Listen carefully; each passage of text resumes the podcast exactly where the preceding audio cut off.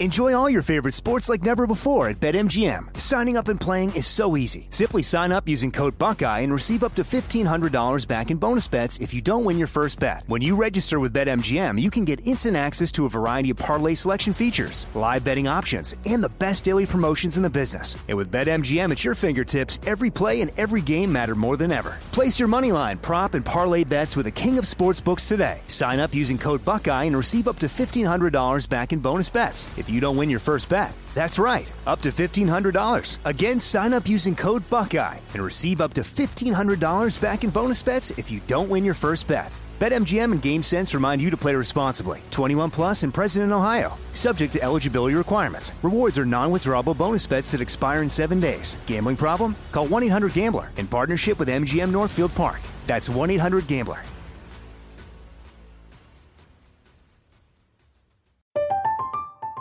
I'm Katya Adler, host of The Global Story. Over the last 25 years, I've covered conflicts in the Middle East, political and economic crises in Europe, drug cartels in Mexico. Now I'm covering the stories behind the news all over the world in conversation with those who break it. Join me Monday to Friday to find out what's happening, why, and what it all means. Follow The Global Story from the BBC wherever you listen to podcasts. You know you've got a comeback in you. When you take the next step, you're going to make it count for your career, for your family, for your life. You can earn a degree you're proud of with Purdue Global. Purdue Global is backed by Purdue University, one of the nation's most respected and innovative public universities. This is your chance. This is your opportunity.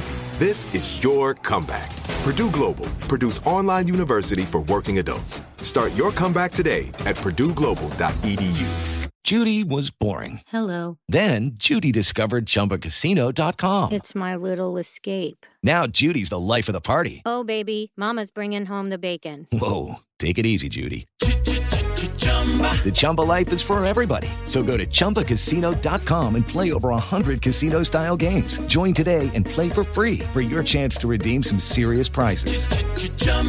ChumbaCasino.com. No purchase necessary. Void where prohibited by law. 18 plus terms and conditions apply. See website for details.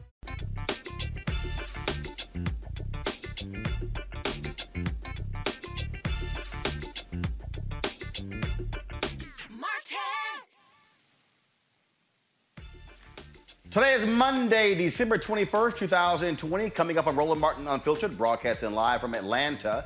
Uh, Vice President elect Kamala Harris, she comes to Georgia to campaign for Jon Ossoff and Raphael Warnock in Columbus, Georgia. We were there, and we'll show you what she had to say.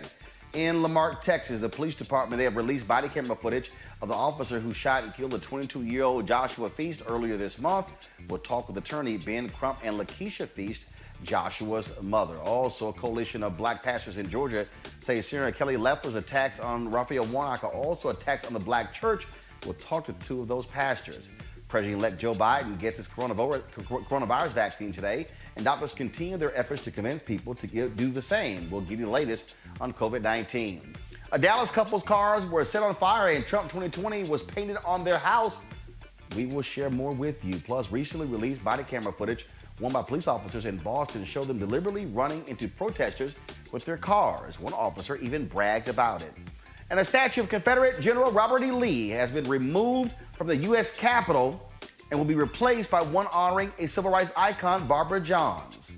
A Kansas City newspaper is apologizing for its racist coverage over the years. Virginia Beach black man is handcuffed for a crime he had nothing to do with. And Morris Day is here. He'll has he has new Christmas music that we'll preview. Yo, it is time to bring the funk on Roland Martin Unfiltered. Let's go.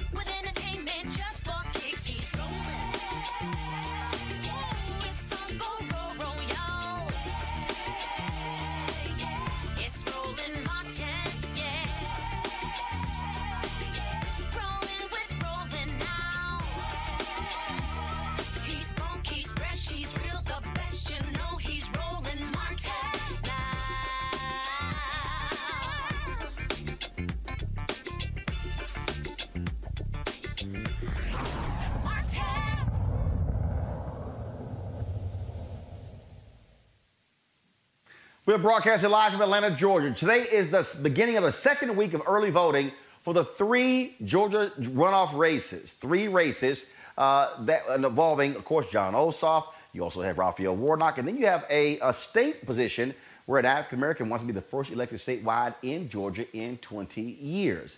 Well, Vice President-elect Kamala Harris, uh, she was in the Peach State today. She was in Columbus, Georgia uh, holding a campaign rally for all three of them.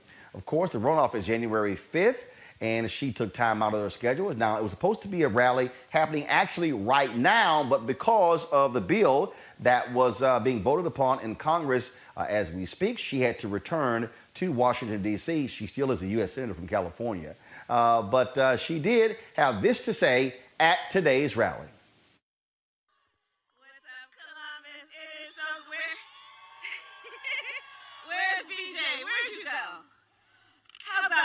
BJ Tillman. Can we please give it up for her? So, BJ, I don't know what she doesn't do because she does everything. You got to know about her because she is an incredible leader. She, through this campaign up to November, was organizing folks, was registering folks, everyone from, from young students to the, the, the younger of the oldest of us. She has been organizing people and still continues to be such a leader. And when I look at someone like BJ, I know our future is bright. Let's give it up for BJ.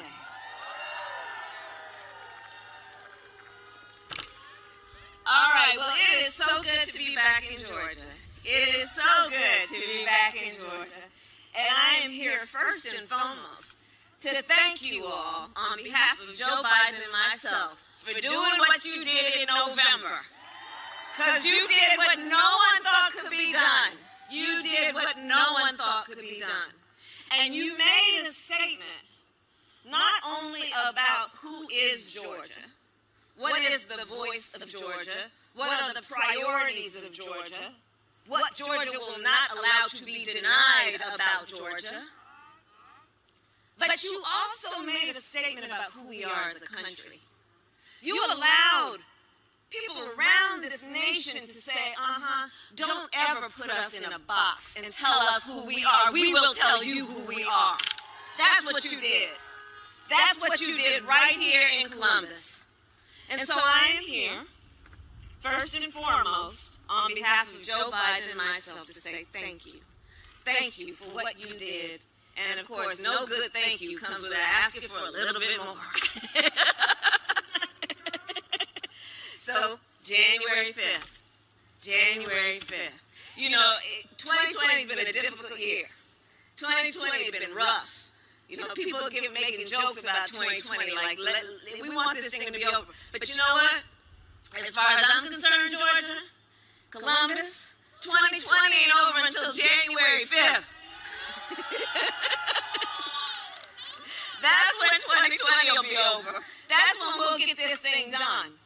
Because as you know, everything is at stake when it comes to the need to elect Reverend Raphael Warnock, to elect Jon Ossoff, to elect Daniel Blackman. Everything is at stake. Everything that was at stake in November is at stake leading up to January 5th. Look at what's happening right now in this state. We're looking across the country at so much devastation. People who have lost family members, lost time being able to, to go to work, lost time in terms of our children's education and the days of their education they have missed. There's been so much loss these years and in particular this year. We're looking here in Georgia at the fact that one in seven families is describing their household as being hungry. We're in the midst of a hunger crisis in America, and it's hitting Georgia hard. One in seven describing hunger in their households. One in six Georgian families are describing an inability or difficulty to pay rent. one in four small businesses in Georgia have gone out of business or are about to go out of business. And what we are here to talk about and why everyone, all the leaders are here right now together. Because if you're here, you're a leader. Is to say that we will have our voices heard. We will not let anyone silence us. We will speak up about what we need. We will tell you what we want, and we will make it happen through our vote.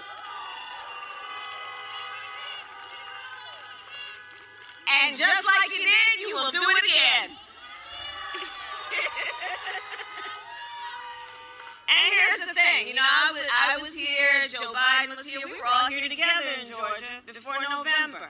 And remember how we knew what was at stake and the challenge ahead of us. We knew, like Stacey Abrams been telling us and organizing against it, that there would be powerful people trying to prevent us from voting. We knew the kind of games they would play to make it difficult, to suppress our vote, to make it confusing, to discourage us. And in November, we talked about that and we said we know the challenge that is before us. Well, the same challenge exists today. Of course, VP-elect Kamala Harris was here because Democrats understand how critical these two seats are. If Democrats win these two seats, that means they control the United States Senate. It'll be 50-50. And once she is inaugurated, uh, she would break any tie.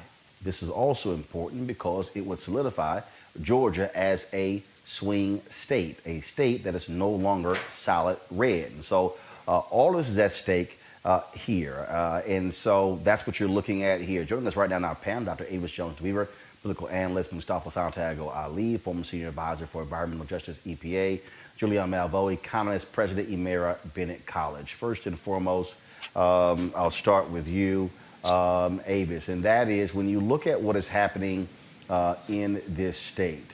Um, it is a changing state. The work that you heard Kamala Harris say, the work that Stacey Abrams and the Fair Fight and others did, registering people, going out there, putting folks on the rolls.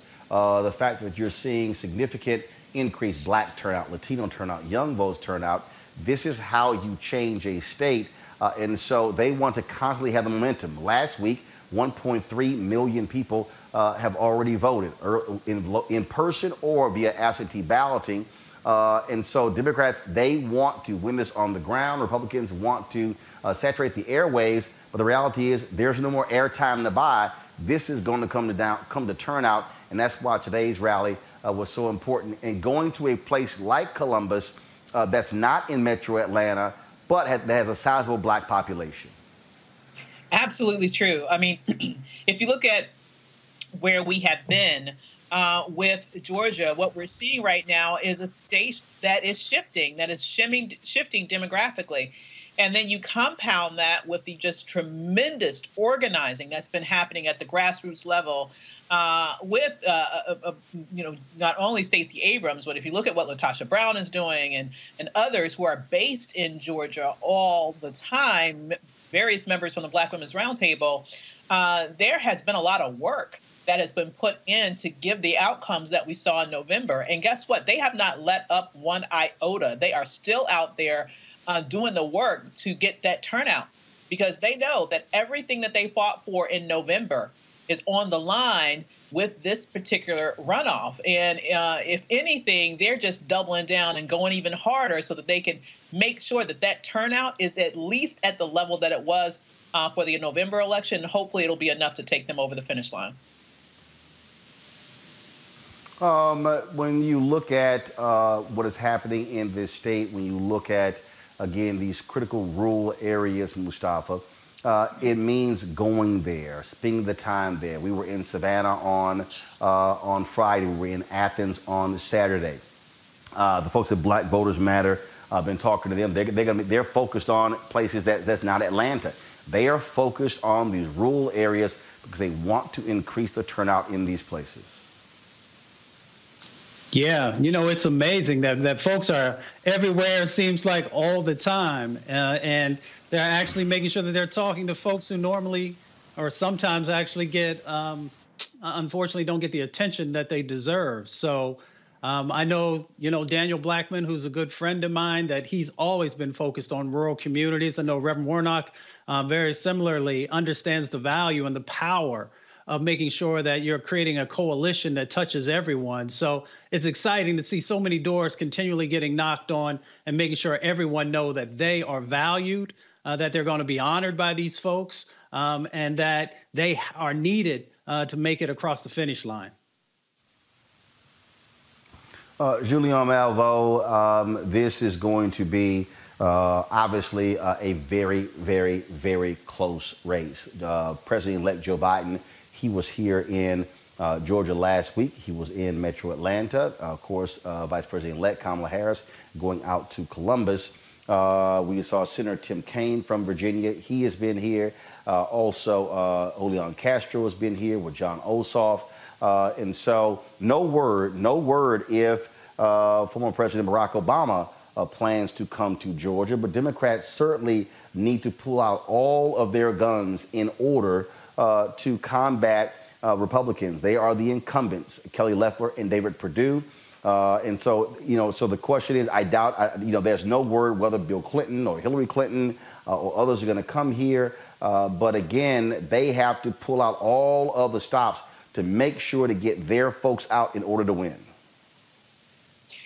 Roland, you're absolutely right, and Mustafa is right about the whole issue of where people are going. Jamie Harrison in uh, South Carolina has a pack that talks about the I forget the name of it. It's like the end of the road pack, but it's people who have never been touched by political figures, so they feel completely alienated. So going to Savannah, going to rural Georgia, that makes a lot of sense. I'm not so sure, to be honest with you, how much sense it makes to bring an Obama or a Clinton in when you have that blonde, that Barbie lookalike running around talking about radical socialism, etc., because we don't want to alienate those who are on the fence. I think it would be great, especially if President Obama would come. But I also Julian, some- there's Julian, there's nobody on the fence. Julian, there's nobody on the fence. Nobody's on the fence. This is not an on the fence election. They decided.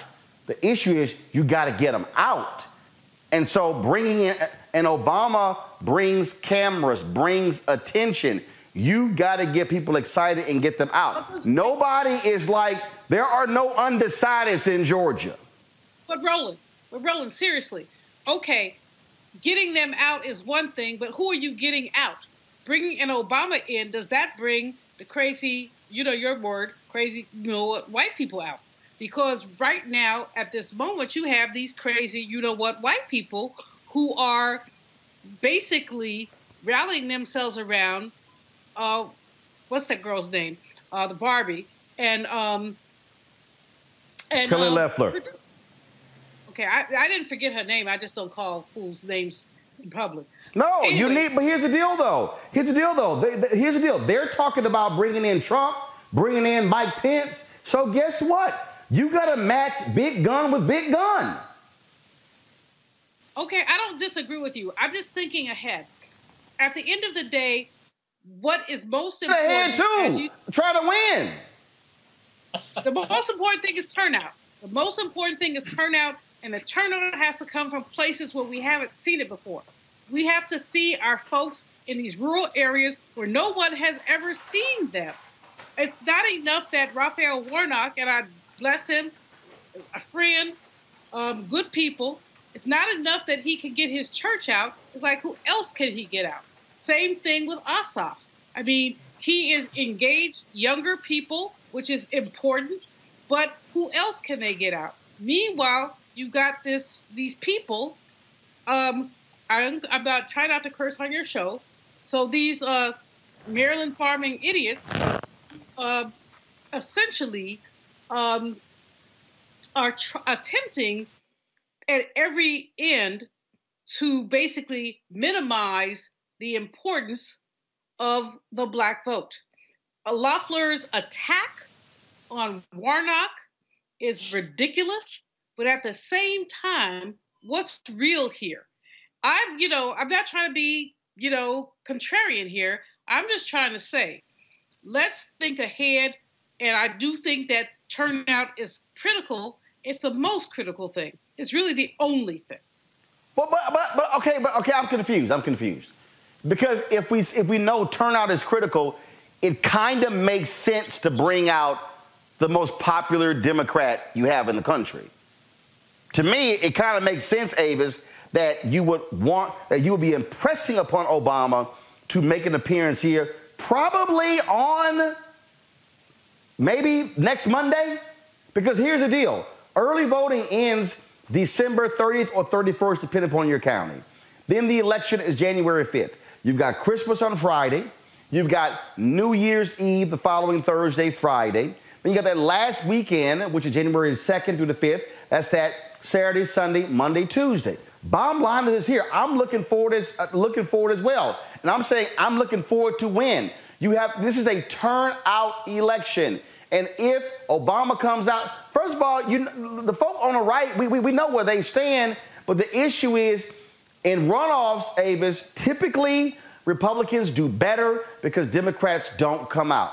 That's why you bring your big guns. That's why you put them on the camp. That's why you flood the zone. That's why if you're the Democrats and you're sitting here in Georgia, that's when you ask, look, look, Will Packer Lynn Whitfield, Keke Palmer, Common. They did events this weekend, Friday and Saturday in, in Savannah as well as in Clayton County. This is where you sit here and say, fine, you bring back Morehouse men, Sam Jackson and Spike Lee. Uh, you figure out all the folk you can bring. You sit here and flood all these different cities. You send them to Warner Robins and Columbus and Savannah. You send them uh, all over to these places. You send them to Augusta, to Macon, to all the different places because that at the end of the day, that's how you get it. When we were in Albany, they said point blank that the turnout, the African American turnout was 58%.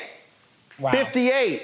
What happens if you move that to 65, to 68, to 70? That could win the election.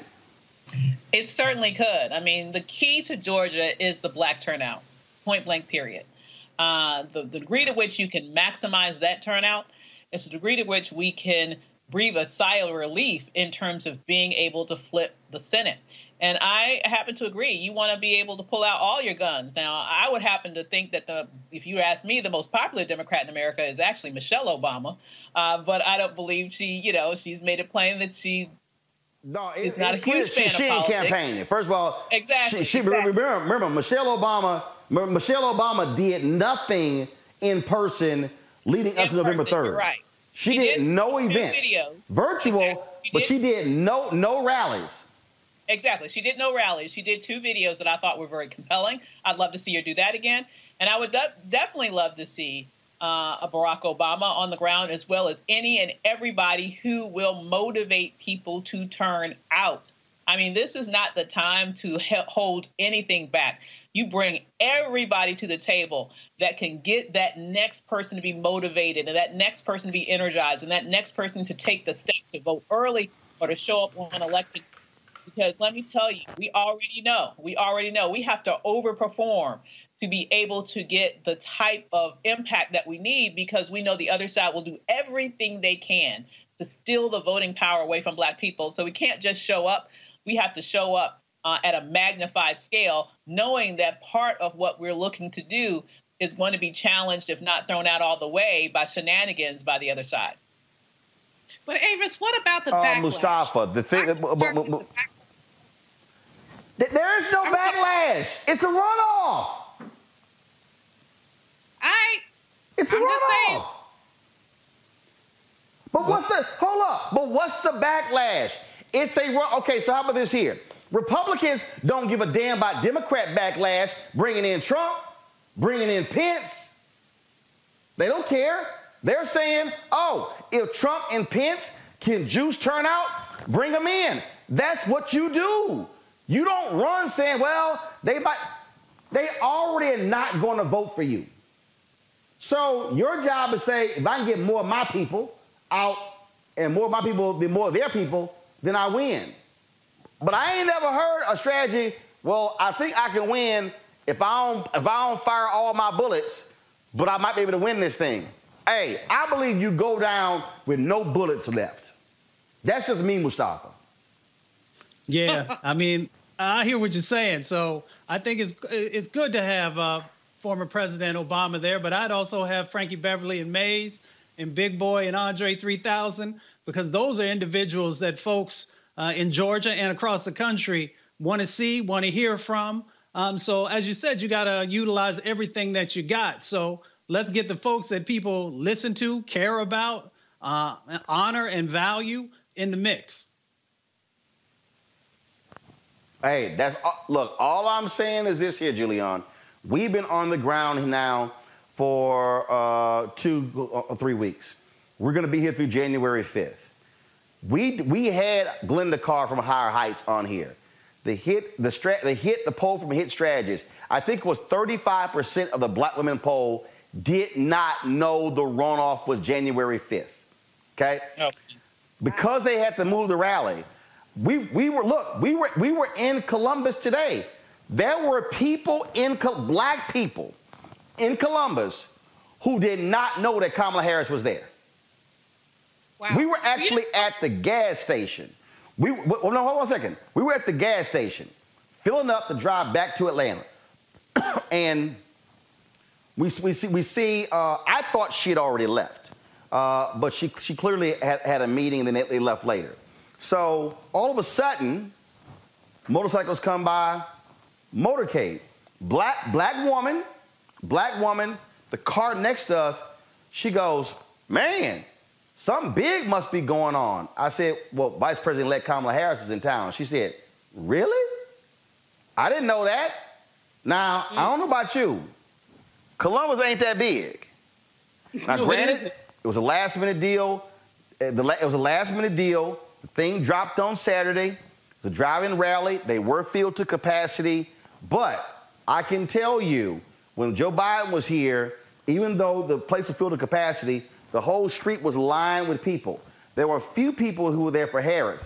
But again, that's one of those things to me where you want to bring in a wave of heavy hitters and people know what's going on and, and it's, it's just constant awareness because again, there are people in this state who don't even realize there's a runoff on January 5th.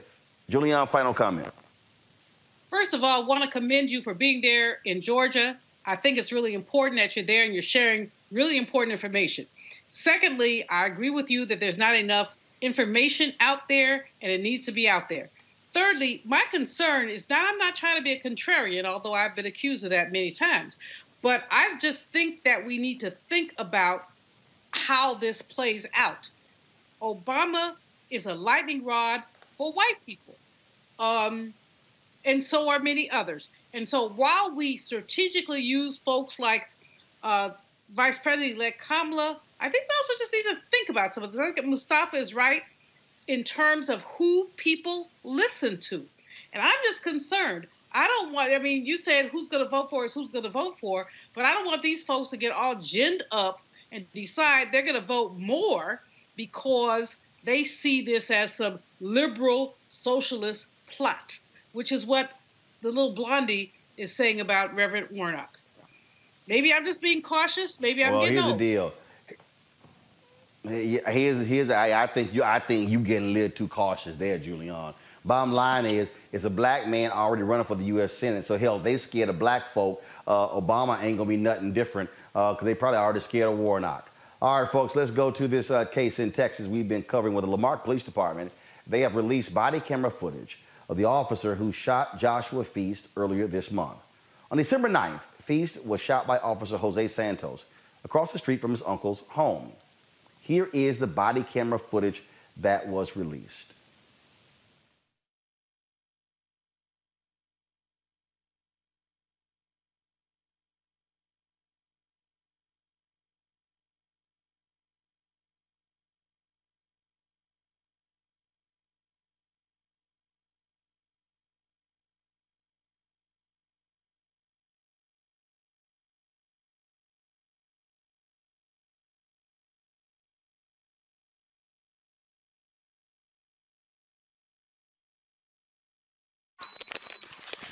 Thousand block of uh, Pirtle, thousand block of Pirtle, send me units now. Show me your hands! Show me your hands! Show me your hands! Help me, help me, help me, help me, help me, help me. 41, we're in front of 1010 Purtle. Stage medics. First unit to get here, I need you to, to recover the gun. He dropped it just outside of Dodge Charger. Stay on the ground. Do not move.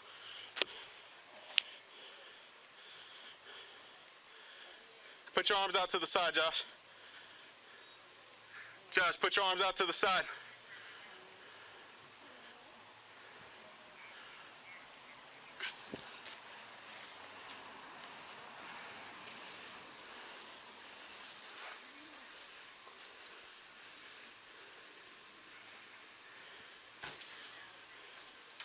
Hey, stay inside for me. Stay inside for me.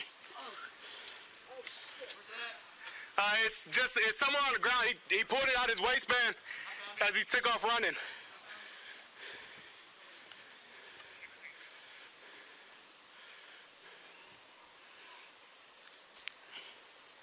Forty-one thirteen. You copy traffic.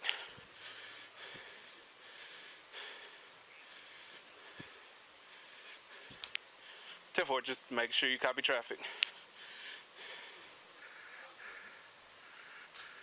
Hey, keep an eye on that house too. Yeah, the uh, Cyrus's house. 41. See if County and Texas City can send units out here. We got a large crowd starting to gather. Josh, talk to me.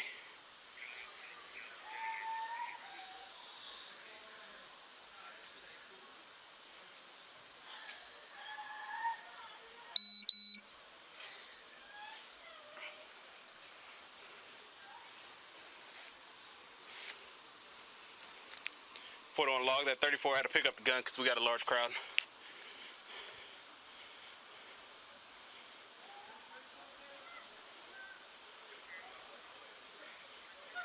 Rob, please don't start, Rob. I'm gonna talk to you a little bit, Rob. I heard you say, I heard the gunshot, then I heard you talk about your hand. The gunshots fired first, then you talk about your hand. I heard that, man. I heard, Mom, then show me your hand. That's the fucked up shit. Y'all back up. Y'all back up. I heard that whole ass. I heard that. I heard you talk about a nigga. Mom, the first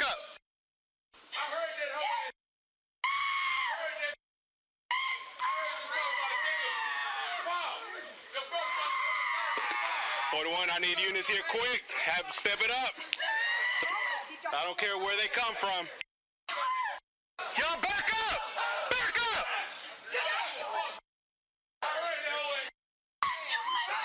Hey, first unit comes up, get that white, the guy in the white do-rag.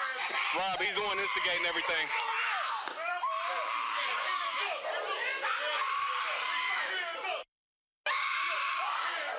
Still breathing, dog. I'm, and I, I can't get. Rob! Hey! Rob! I can't. Rob! Rob! I can't get medics here till y'all stop.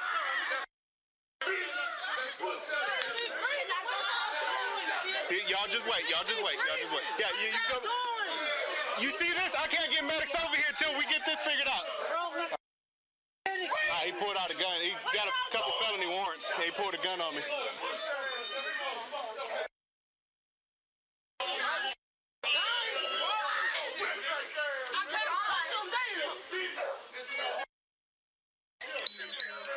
Forty-one. When I get supervisor here, I'm gonna need y'all to determine if we need to bring the medics in or carry him out.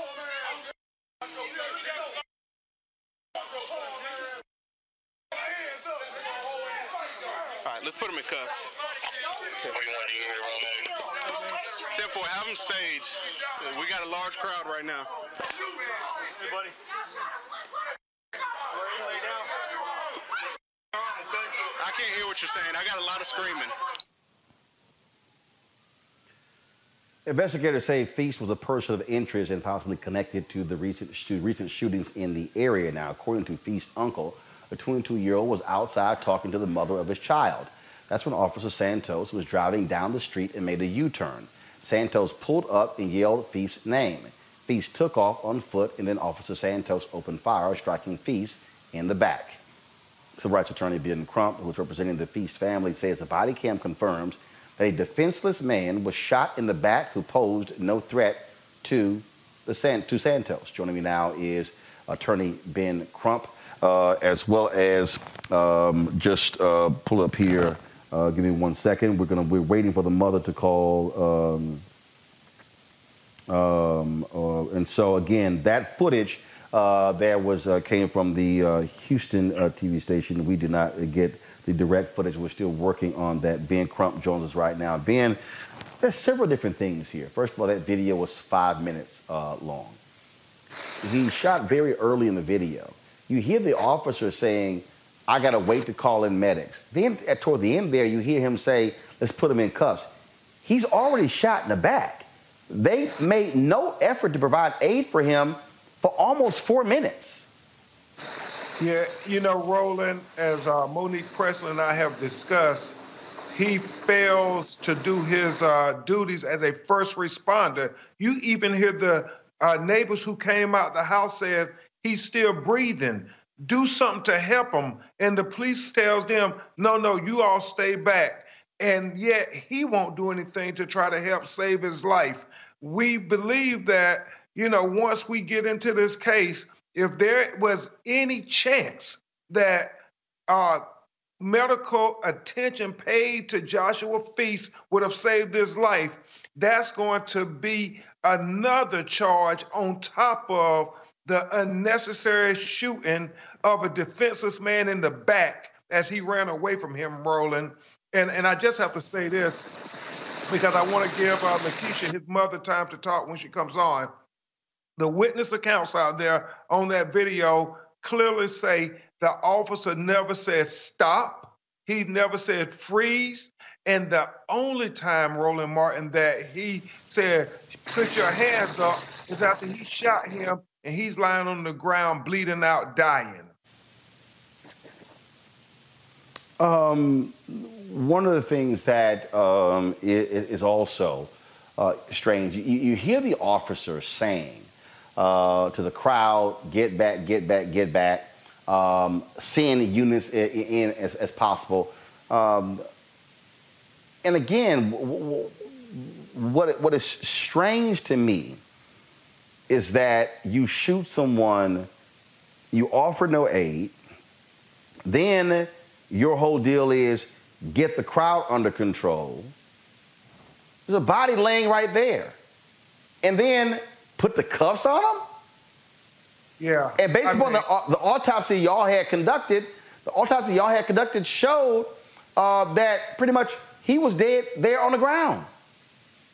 Yeah, and then they put the handcuffs on him, Roland. And you know, it begs the question, Roland Martin, because you and I talk often.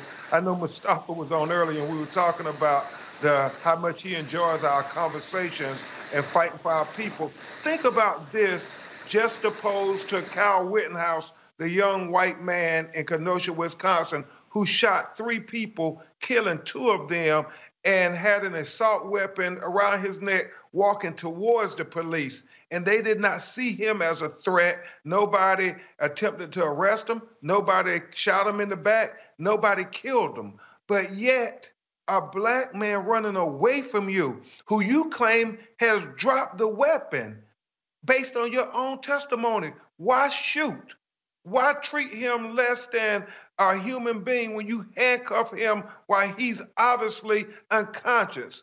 But that's how they do our people. And it reminds me of the scene with Michael Brown and Ferguson, where the black people started gathering around. And it reminds me of George Floyd, where all the people started gathering around saying, Look at the lack of humanity that they extend to our children. Uh, that is uh, that, that's precisely it. There, when you talk about uh, that that lack of humanity, um, you and uh, Joshua Feast's mother uh, first got to see this video. Correct? Uh, when was that? When did the city show y'all the video before it was released to the public? They showed it to us Roland on Thursday afternoon, and you know his mother has been such a pillar of ability for her family he's been dignified and faithful, trying to be there for his three-year-old son his five-year-old daughter, uh, Joshua Jr. and Aaliyah.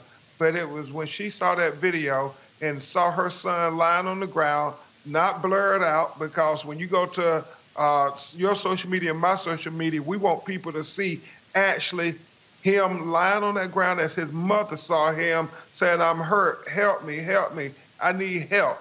And that's when she just lost it because she's like, and he won't help my son. He shot him in the back, and now he's just gonna let him die. And that's that's her firstborn son, Roland. So this is why we have to bring attention to this matter because this is the 95th person killed since George Floyd was tortured to death in Minneapolis on May 25th, 2020. The 95th black person killed. Let me be clear about that. We are waiting to uh, speak to uh, the mother of Joshua Feast. Uh, they'll let me know very soon when she is on the line. Uh, ben, we think about this case, we think about uh, Michael Slager, we think about so many different cases where these officers firing weapons at someone who's running away. And it, begs to ask the question again why are you firing at someone who's running away? Who didn't assault you, didn't fire at you, didn't, but it's sort of like, oh, I see weapon, I'm about to fire at you. I mean, that, that, and again, because here's the deal: the officers say, "Oh, he had, he had a couple of felony felony warrants." You know who he is. You know who he is. Yep. Yeah, Roland, it's one of the most cowardly things you can do uh, to fire at a defenseless man running away from you. But it's almost like a cliche the police shooting black men in the back when you think of Stephon Clark in Sacramento, California, in his grandmother's backyard. When you think of Laquan McDonald in Chicago running away and all 14 of those police officers lied, and questions about Rahm Emanuel, what he knew. When you think about Terrence Crutcher in Tulsa, Oklahoma, walking away with his hands up slowly hands up, don't shoot on video, and the white policewoman, Betty Crutcher, shot him in the back. And then you think about uh, Jacob Blake Jr. in Kenosha running away from him. The guy grabs his shirt, shoots him seven times, point blank range. And as Monique and I were talking about it, uh, and then we look at Joshua Feast. And as Monique broke down to me so eloquently, you know, she's one of your panelists. Monique Presley is brilliant. And I know this is your hometown, so it's really personal to you and her. But it is this whole notion of them lying about it or attempting to lie about it. The sheriff said his investigators said that uh, Joshua Feast pointed the gun at him and was coming towards him. And now they had to walk that back. And now they're just trying to say, oh, well, he pulled a gun on me. But I believe once the witness accounts are documented, they're going to have to walk that back because there were a lot of witnesses out there. And they say Joshua Feast never, ever pointed any weapon at this police officer. He did what most black people do when the police confront them. You try to get away from the police. But that's it, but but it's the lying. It's the lying. It's this to me sounds just like Laquan McDonald. When they lied, the cop said, oh, Laquan McDonald was charging at the cop. And then the videotape that Rahm Emanuel tried to suppress until it was released showed exactly what happened. He was not coming forward. It was a flat out lie. And th- this is what I also keep saying. When these cops lie in these statements, that should be automatic termination. Exactly, Roland. And I don't even understand how this particular officer, Officer Jose Santos, even has a job now. Because when you look at what he did in 2013 to an unarmed black man, Reginald Davis, how they kicked him and stomped him and hit him and put his head underwater in Galveston, Texas, when he was with the Galveston Police Department, it begs the question. But it leads us to a larger conversation, Roland Martin. And this is the you're the perfect person to have this uh, conversation with with your political acumen. The fact that uh, Vice President Kamala Harris and President Joe Biden are talking about the need to have this national police registry that of misconduct, so they can't uh, brutalize our people at one department and then be allowed to resign and then go to the next county and get another job at another police department, and then the brutality escalates to murder. We saw that with Tamir Rice, 12 years old in Cleveland, when that officer had been forced to resign, and then six months later, the Cleveland Police Department hires him, and then less than two weeks, he shoots that 12 year old baby on the playground by himself in less than 1.7 seconds when he pulls up. Well, Officer Santos, it continued his propensity to use excessive force against black people led to Joshua Feast's death. And Joshua Feast should be here this Christmas with his three-year-old son Joshua Jr. and his five-year-old daughter Alea. But yet, because this officer was uh, allowed to keep his badge and gun after his conduct had been condoned. And it was heinous how they beat that brother up in 2013. But yet we see what happens when you don't condemn that behavior. It leads to our children being killed. Uh, looks like we're having some we're having some uh, difficulty reaching uh, Lakeisha Feast. Uh, so hopefully we'll be able to get her uh, on the show tomorrow. Uh, ben, uh, we certainly appreciate you joining us, uh, sharing this information with us. It's a story that we certainly are going to continue to cover. And again, and to your point, George Floyd was murdered Memorial Day in May of 2020. And we continue to see these actions take place by police departments, which, which shows you why you need the George Floyd Justice Act uh, on the federal level, which shows you why you need to deal with qualified immunity, which shows you why you need to have counties and cities also changing policies. This battle, people can get mad with the slogan of defund the police, but as you said, 95 people, 95, 95 families, 95 African Americans have, since George Floyd's death, repeat that again, Ben, for people, I want that to sink in, especially for the people who talk about defund the police, what you said, the, the number 95. Since May 25th, 2020, practically June, within a six month time span, 95 African Americans have been killed by the police during a pandemic, Roland Martin, during the time we all supposed to be shut down. Everything seems to have shut down in America except racism and discrimination as it relates to black people having confrontations with police. And that's what the issue is. And that's why we have to have the Biden administration address this matter in their first 100 days. We cannot wait on this because look how many children we lost in just these last 150 days. Absolutely sad. Uh, ben Crump, we certainly appreciate it. Thank you so very much for joining us, sir. Thank you, Roland. Mustafa, to the point Ben made, um, again, p- people, all this brouhaha over the phrase defund the police, 95 black people dead at the hands of cops since George Floyd was murdered less than six months ago. Yeah, many of these are executions. I don't think there's any other way to say it, but then just to call out that they are executions. They are continuing to happen in our sacrifice zones and in these killing fields across our country where extreme violence is the way that, that the police deal with our communities.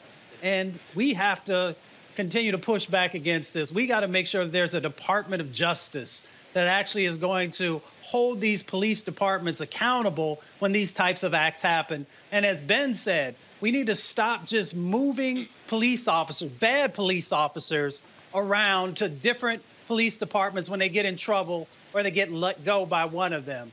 And that's the only way this dynamic is ever going to change. We've we got to make sure no longer having folks who should not be officers being officers. And two, we got to stop dehumanizing and allowing these areas, these black and brown communities, to be killing fields. Uh, this is why, um, Julianne, when, when, when we talk about um, how do you how do you impact systemic change? Um, um, actually, I'll go to Avis. This is why Avis, we cannot pull back. This is why it has to be constant, sustained pressure and advocacy because this system has shown itself that it'll tolerate a few protests. It'll tolerate a few months of up- upheaval. But the intensity of the protest in the aftermath of the George Floyd death should be the same or greater in December as it was in May. Yeah, this is it's it's just disturbing uh, to see this continuation, and I would argue that me the funding the focus needs to be on demilitarizing the police because what you are seeing right here is a culture that sees the people that they are sworn to protect and and, and defend as actually the enemy. Um, they are treating black people as if uh, we are an enemy and their whole job is to run up on us and kill us. Like it's a killing field, like it is a wartime situation.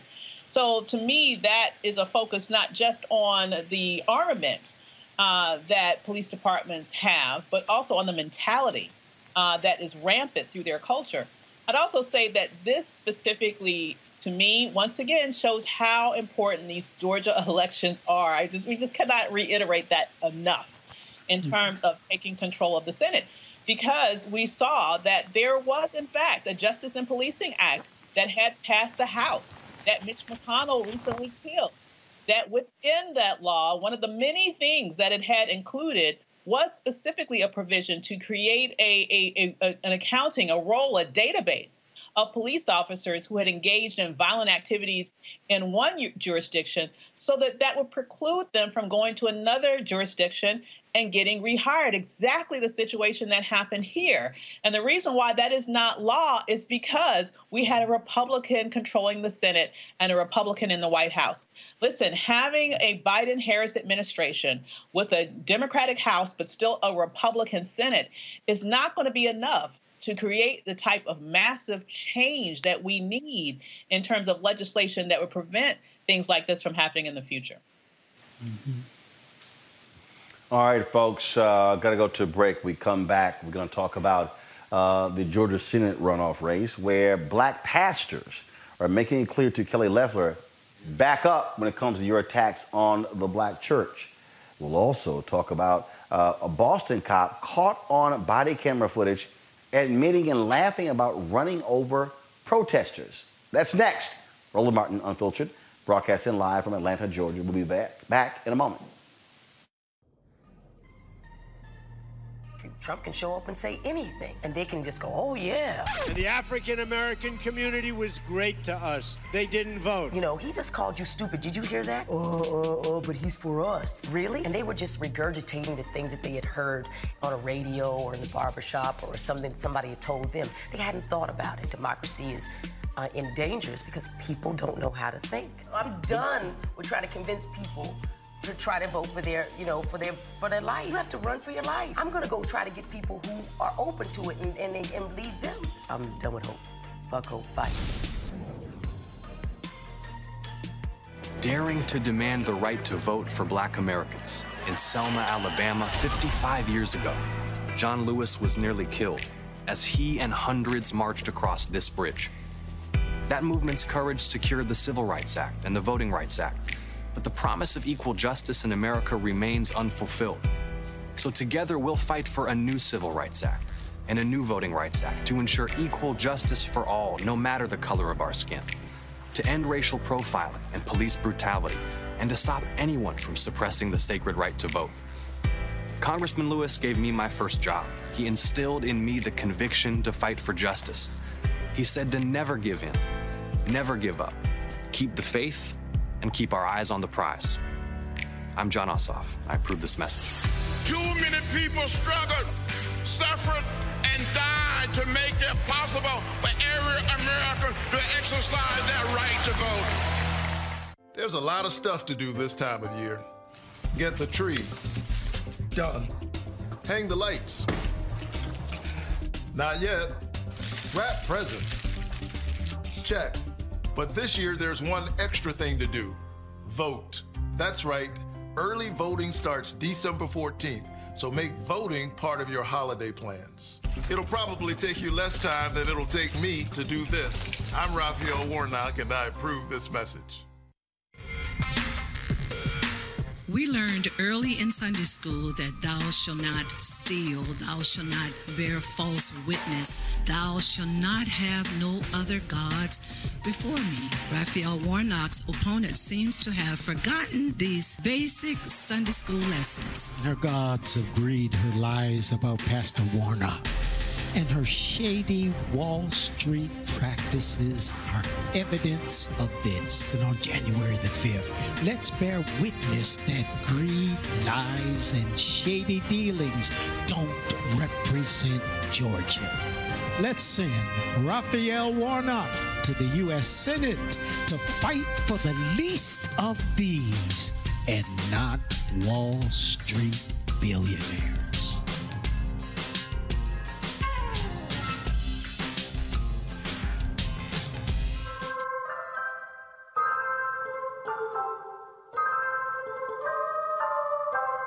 You are leading the way for the rest of this state. And we believe that this state is on the verge of shocking the entire country.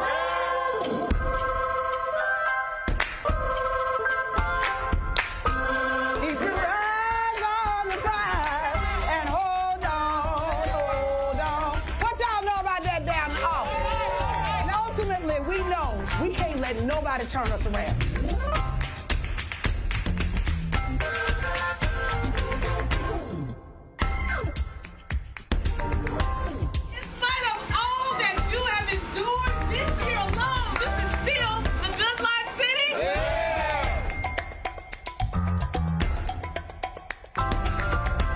If it turns out that the Senate is hinging on one seat and there's only one race left,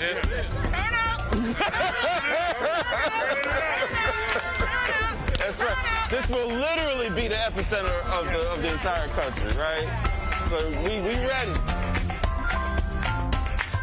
Music has an ability to be able to help us feel connected.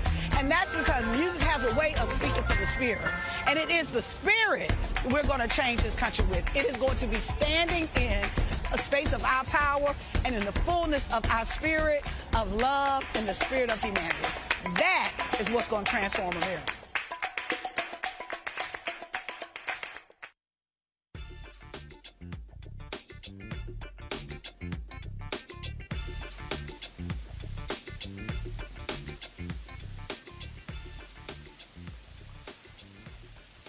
In an open letter published on Saturday, dozens of black church leaders from Georgia ordered uh, or demanded that Cindy Kelly Loeffler to cease and desist her false characterizations of Reverend Dr. Raphael Warnock.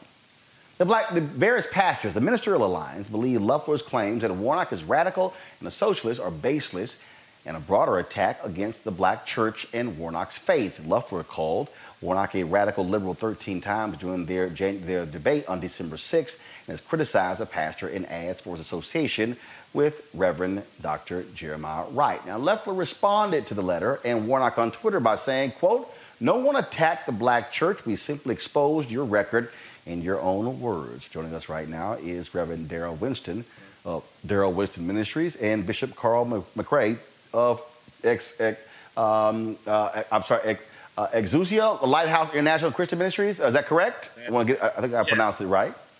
That is correct. All right, then. First of all, let me start with you, um, Reverend Winston. Uh, this letter, uh, very strong language, highly critical of Kelly Loeffler. Also, by saying, uh, ripping her for her comments about Black Lives Matter, saying she's been quiet about the Proud Boys. Absolutely, absolutely. This, the the sheer hypocrisy, uh, taking a page from uh, Trumpism, where they think that they could say anything to to spew dis, uh, lies and deceit, and thinking that we should just take it lying down. And we're saying to her in no uncertain term, uh, as my as my grandmother and, and they used, the elders used to say, uh, growing up, you a lie and the truth is not in you.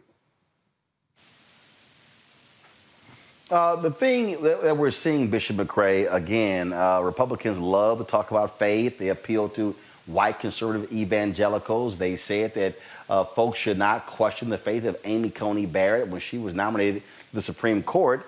Uh, yet they have no problem questioning the faith of Pastor Raphael Warnock. That is exactly what they said, uh, Brother Roman, Roland. They, um, the cognitive uh, dissonance uh, in that lot, and I do want to say all of them, is uh, amazing to me.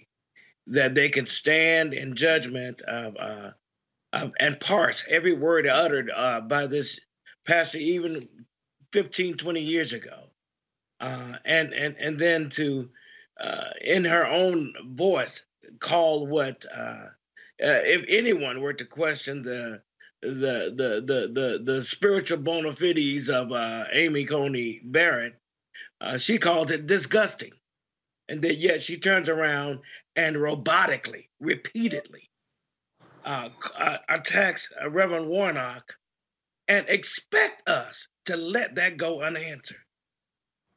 I, I don't know what planet she's existed in, but the time has come where we will push back at full throated at the, the, the, the, the lies that they hurl and expect them to somehow manifest as truth. We know we know scripture. We know our relationship with God. We know the prophetic tradition of Jesus Christ. And we understand that we, they have co opted Christianity, but we're taking it back. We're taking it back. The thing uh, that that's also interesting here, uh, Reverend Winston, uh, the, thing, thing that's very interesting here when we look at uh, what is going on uh, in this race, when, when, when the fact that Kelly Loeffler, one of her first appearances after she replaced Johnny Isakson was going to Ebenezer Baptist Church for MLK Day celebration. So, yeah, and it's like, so you thought it was it was so radical, yet you showed up. And she, I was there. She was glad to be in the number, or she acted as if she was just glad to be in the mix. And in fact, uh, she spoke and she was very gracious, and she even remarked that uh, she looked forward to coming back again. And so we know then that they are taking this bread and butter plate from the late Lee Atwater, who got his from uh, Nixon, the whole Nixonian playbook uh, to stroke the fear in their voting bloc, this fear mongering, sheer racism. But I, we detest the mockery. And to make mockery, we know that they, the Euro American uh, uh, churches and white evangelicals, have long uh, expressed their disdain for the African American congregations and despising prophetic uh, preaching. I told them this morning we forget that when Dr. King spoke out against the Vietnam War at Riverside in 1967, he was persona non grata. And then now all of them claim to love Dr. King and seek to hijack his message. They talk about the 63 Dr. King, but they don't want to deal with that 67 and 68 Dr. King that call for the redistribution of wealth. And so we're saying because you got people in our community who are ahistorical, they don't have a sense of historical continuity, they don't see anything wrong. And so we're so grateful that these over 100 interfaith clergy uh, decided to join us, and more are saying, add me to the list. And in the next few days leading up to the election, we, are, we have a multi tier approach where we're going to be pushing back because we know then that they, meaning the powers that be, and those who bow at the shrine of Trumpism, will say anything or try to get away with saying anything and think that we're supposed to accept it. Well, one of the things that also jumps out at me uh, on this is that she's attacked him saying he's anti Israel. Yet there have been a number of uh, uh, Jewish leaders who come out in support of Raphael Warnock. You've got Jon Ossoff, who is Jewish, who's running with him. Uh, so you would think if somebody was so anti Jewish, they would not be supporting him.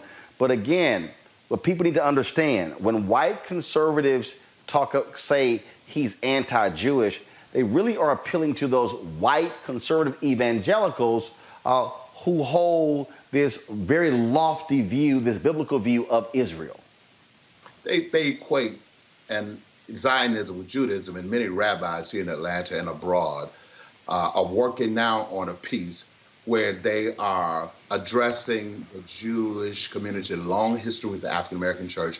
One of my favorite, uh, Rabbi Joshua Heschel, who Dr. King marched with, and other rabbis were right there in the midst. So Ebenezer and Warnock has maintained a long uh, history of working in the Jewish community. The the services are often uh, interfaith in terms of the commemorative services that the King Center runs there, but there are many different, for instances, uh, Warnocks and the good people of Ebenezer interface and interacting with the Jewish community. And as you know, as of late, there has been this whole push toward silencing and muzzling prophetic preaching uh, that, of course, is concerned not just with redemption from personal sins, but addressing, as Jesus did, those oppressive conditions caused by man. So we ought to be able to say, all li- Palestinian lives matter. As preachers of the gospel, uh, Cuban lives matters, and lives in the Congo matters. For them to uh, seek to check the preacher is an attempt to do what they hadn't been done, had, wasn't able to do in times past, but they think that they can now uh, push us into a corner where we just sit down and preach an otherworldly by and by when we die message so that we can become enablers of systemic evil that they perpetuate on a daily basis. Well, I certainly hope that folks uh, in Georgia are going to respond uh, in kind uh, to what is uh, happening by turning out at the polls. The best way to shut them up is to beat them. Simple Yes, as sir. that. Gentlemen, we certainly Yes, appreciate it. Thank you so very much. Well, thank you, Roland, for having us. Love your show, and we appreciate you opening up your platform for us to share. I appreciate it. sir. Thank you so very much. All right, folks, here in the United States, more than 17.9 million people have contracted COVID, and more than 318,000 Americans have died from the virus. Many people who are skeptical when it comes to getting the vaccine, however, uh, first, many people are skeptical to getting it, but the head, uh, the head of Doctors COVID 19 Consortium decided to take the vaccination. Uh, many people are skeptical about whether the COVID vaccine is safe to take. President elect Joe Biden today received his first dose of the Pfizer and BioNTech COVID vaccine live on television. Did he get to pick his Band-Aid? Oh, I thought about Band-Aid.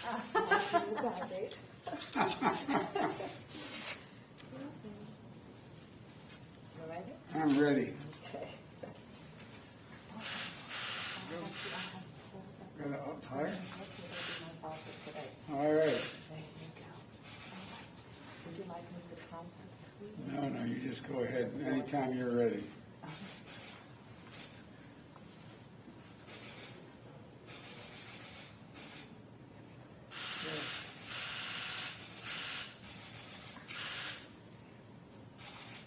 It's worth saying that uh, this is, is great hope. I'm doing this to demonstrate that people should be prepared when it's available to take the vaccine. There's nothing to worry about. I'm looking forward to the second shot. So is Jill. She's had her shot earlier today. She loves shots, I know. In the meantime, I know I don't want to sound like a sour note here, but uh, I hope people listen to all the experts and the Dr. Fauci's on, talking about the need to wear masks during this Christmas and New Year's holidays, wear masks, socially distance, and uh, and if you don't have to travel, don't travel. Don't travel. It's really important because we're still in the thick of this. It's one thing to have the vaccine show up at a hospital.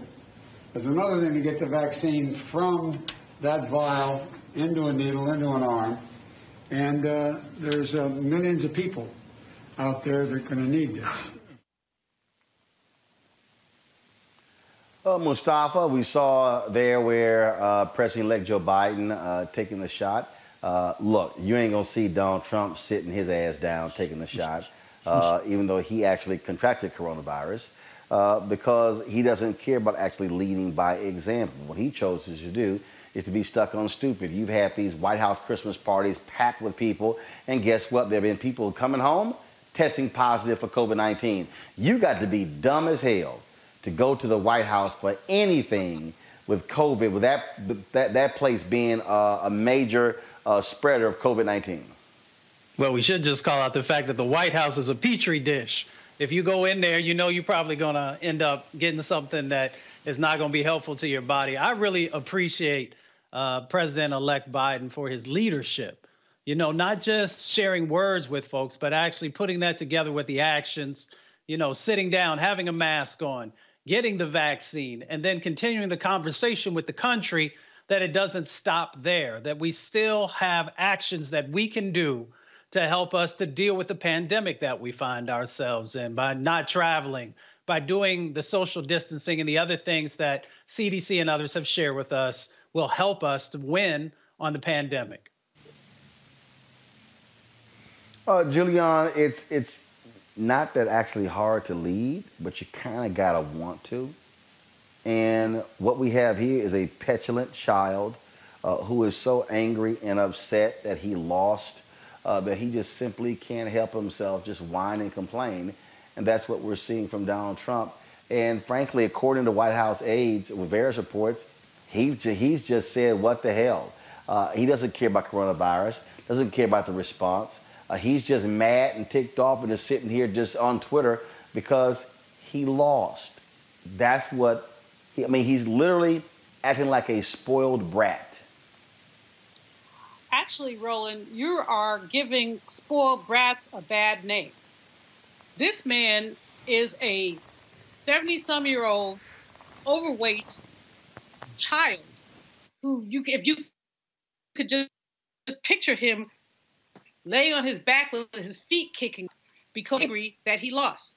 But that's not the point here when we have 315,000 Americans who have per- died, perished because of coronavirus when he continues to have rallies, to have parties, or to have his people have parties, to do all of that, it's an absurdity that we cannot fathom because really what he uh, essentially seems to be trying to do is to basically salt the earth so that when uh, President-elect Biden comes in, he has an even greater um, burden to deal with.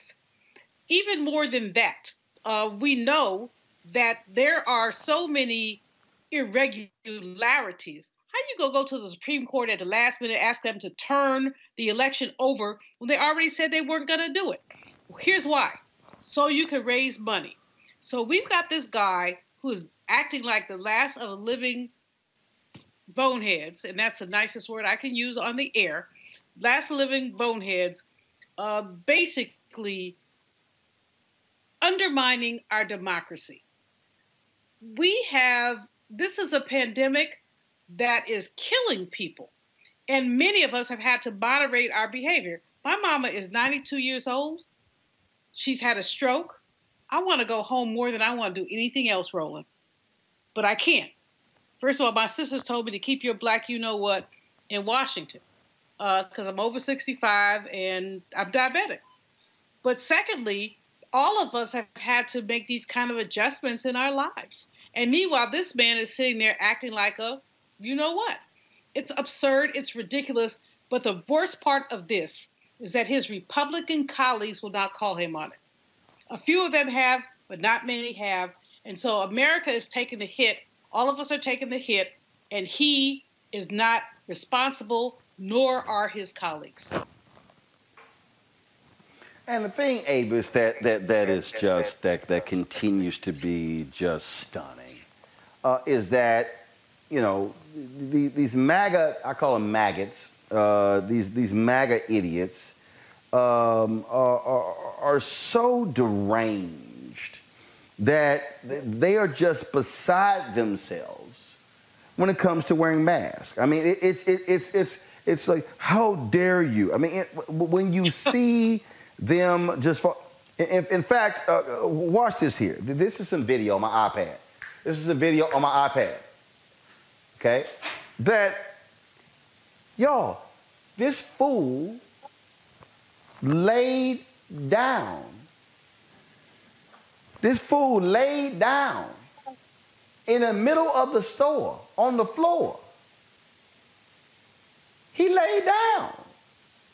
I, am just, I mean, we, are going to try to uh, get the video straight for you in just a second. Uh, we're having a slight technical issue here.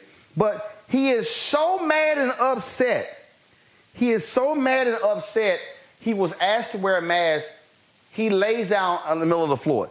That's a grown ass man, Avis. You know, it is cult like behavior. Uh, I think we really should uh, examine this. You, you have cult like behavior. Uh, individuals have been brainwashed uh, by the propagandist in chief. And they have been brainwashed to the degree that they will believe anything that he says, even if it puts them in mortal danger, even if it puts their family in mortal danger. This is literally the equivalent of drinking the Kool Aid, you know, in real time. Uh, they are risk, they are willing to risk their lives, their families' lives, and by the way, our lives when we have to interact in public with them, uh, because they are so blindly loyal to a pathological, lying, uh, narcissistic psychopath. It is absolutely crazy. And you know, if if there was, you know, at at what point? I mean, at this point, I guess we're almost done with it. But I, I have to tell you, I, I'm beginning to wonder why we even have the 25th Amendment, because this man is a clear and present danger to the citizens Right. of the United States. You can look at it from the standpoint of COVID. You can look at it from the standpoint of uh, you know, having Russian bounties on the heads of soldiers and doing nothing about it, all the way up to having Russians uh, infiltrate our all of our major federal agencies and having nothing to say about that either. He's clearly a, a plant, uh, and he's clearly someone who is spreading lethal misinformation to literally millions of people. I, I've got to show you one more video. One more video. we're going to play the audio on this one as well. Um, and again, the sheer stupidity of these people. Wearing a mask is not hard. It's not. But for these people, you swear it's the end of the world. Watch this and listen.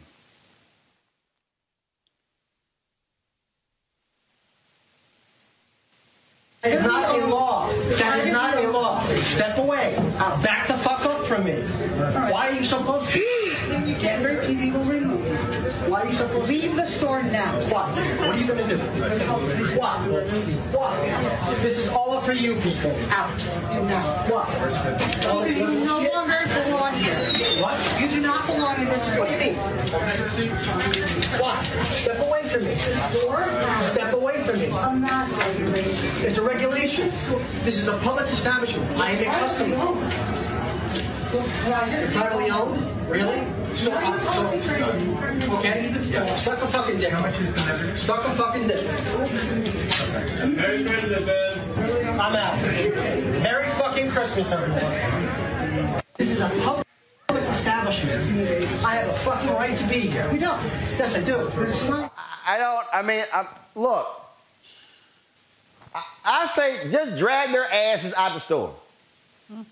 I, you know what? I, I say get get like a ten foot pole and just poke their ass and ju- I- get out, get out, just just poke their ass and put some hot, you know, put put a, put some hot, like, you know, figure, uh, uh, put that sucker in a fire and brand their ass. I'm gonna stick you with. I mean, this is just dumb. And oh, it's freedom. It's a public place.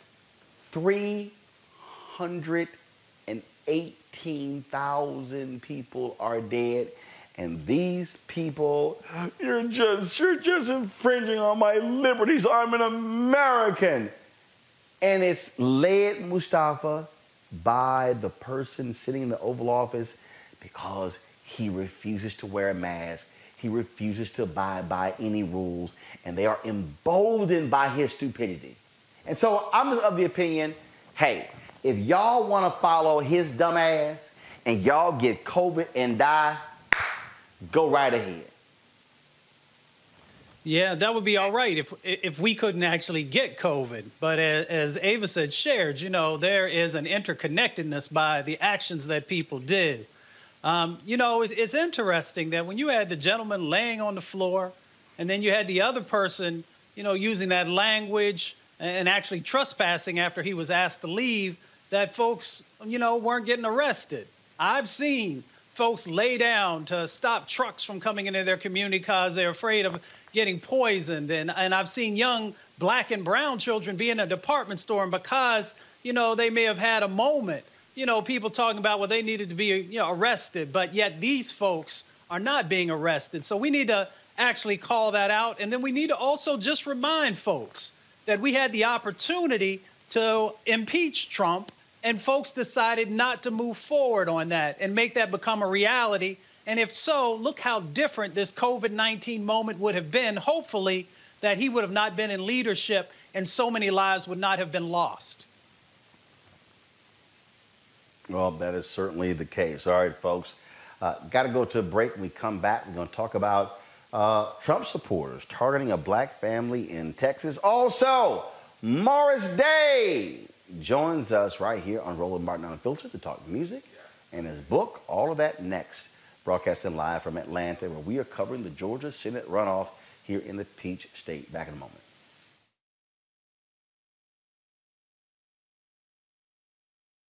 You wouldn't have so many trying so hard to stop you from voting. There is some value there. But even when you talk about that people are not paying attention to your issues, I can't pay attention to your issues if I don't even know you there. And the only reason people are going to know you there is when you show up to the polls and vote. That's when that power manifests itself. But as long as you stay home, as long as you're making excuses, then guess what? You will always experience these issues that we're experiencing today. And another thing, don't get caught up in the candidates, right? There's, there's, there's no such thing as a perfect candidate, but you should be going to vote for the most important person, and that is you and the one you love. You talk about you, you you'll fight for the one you love. You're willing to die for the one you love. You need to ask yourself, are you willing to vote for the one you love? Because if you don't, there's going to be somebody's neck on yours pretty soon.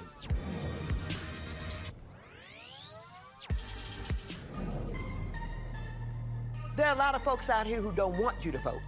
And they're doing everything to keep you from voting because they don't want you to have power. They don't want you to have the money. They don't want you to have the resources to have a decent quality of life. And those are some of the people who are living in the best styles with the most money in this country. So if you don't want to have them continue to tell you what you can have, you better get out here and vote.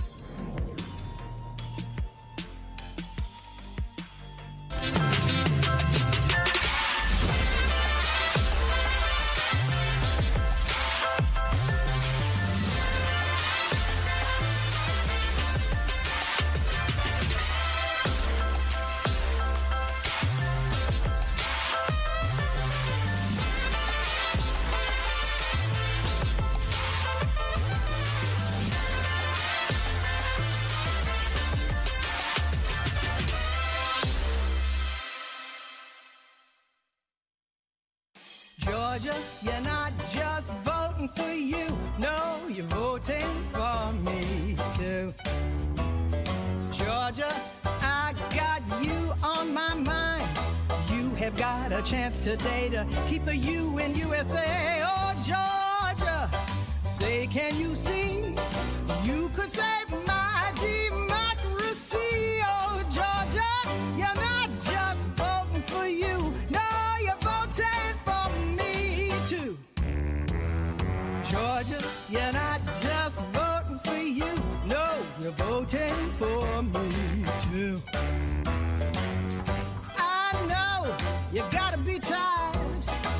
washing hands and wearing masks, but you could save the planet's ass. Oh, Georgia, we're all waiting to see if you've left the Confederacy. Well, welcome to the 21st century. No, you're voting for me too.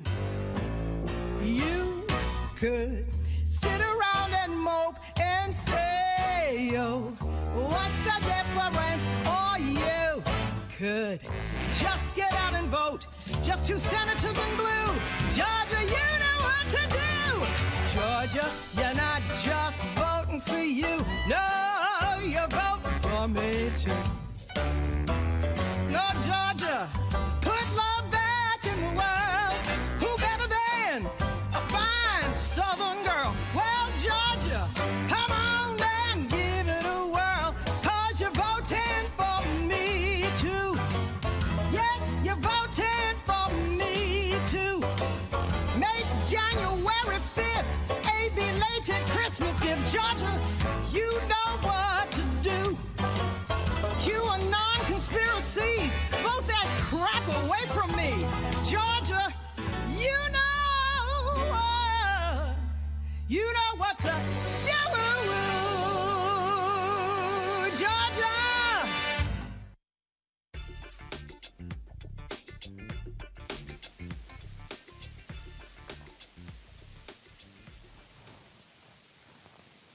In Dallas, a black family believes they were the target of a hate crime after putting up a Black Lives Matter sign in front of their home.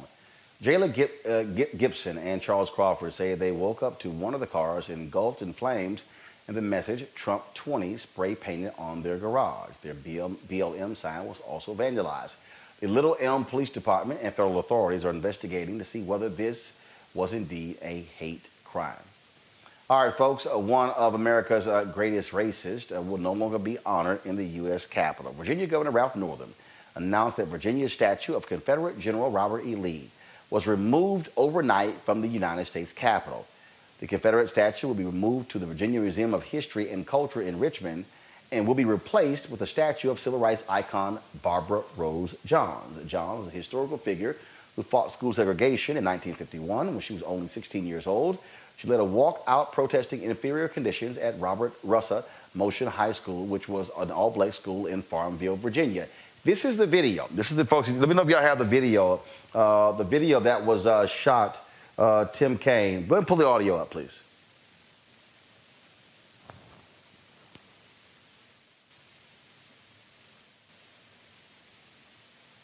So what you're seeing, folks, those are workers removing. Of course, uh, this was has long been a point of contention uh, that in the U.S. Capitol, there, there's Statuary Hall.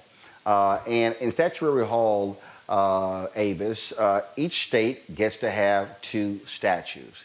And folks have long been critical of states that have honored Confederate heroes. Uh, in Florida, they replaced one of those statues with Mary McLeod Bethune.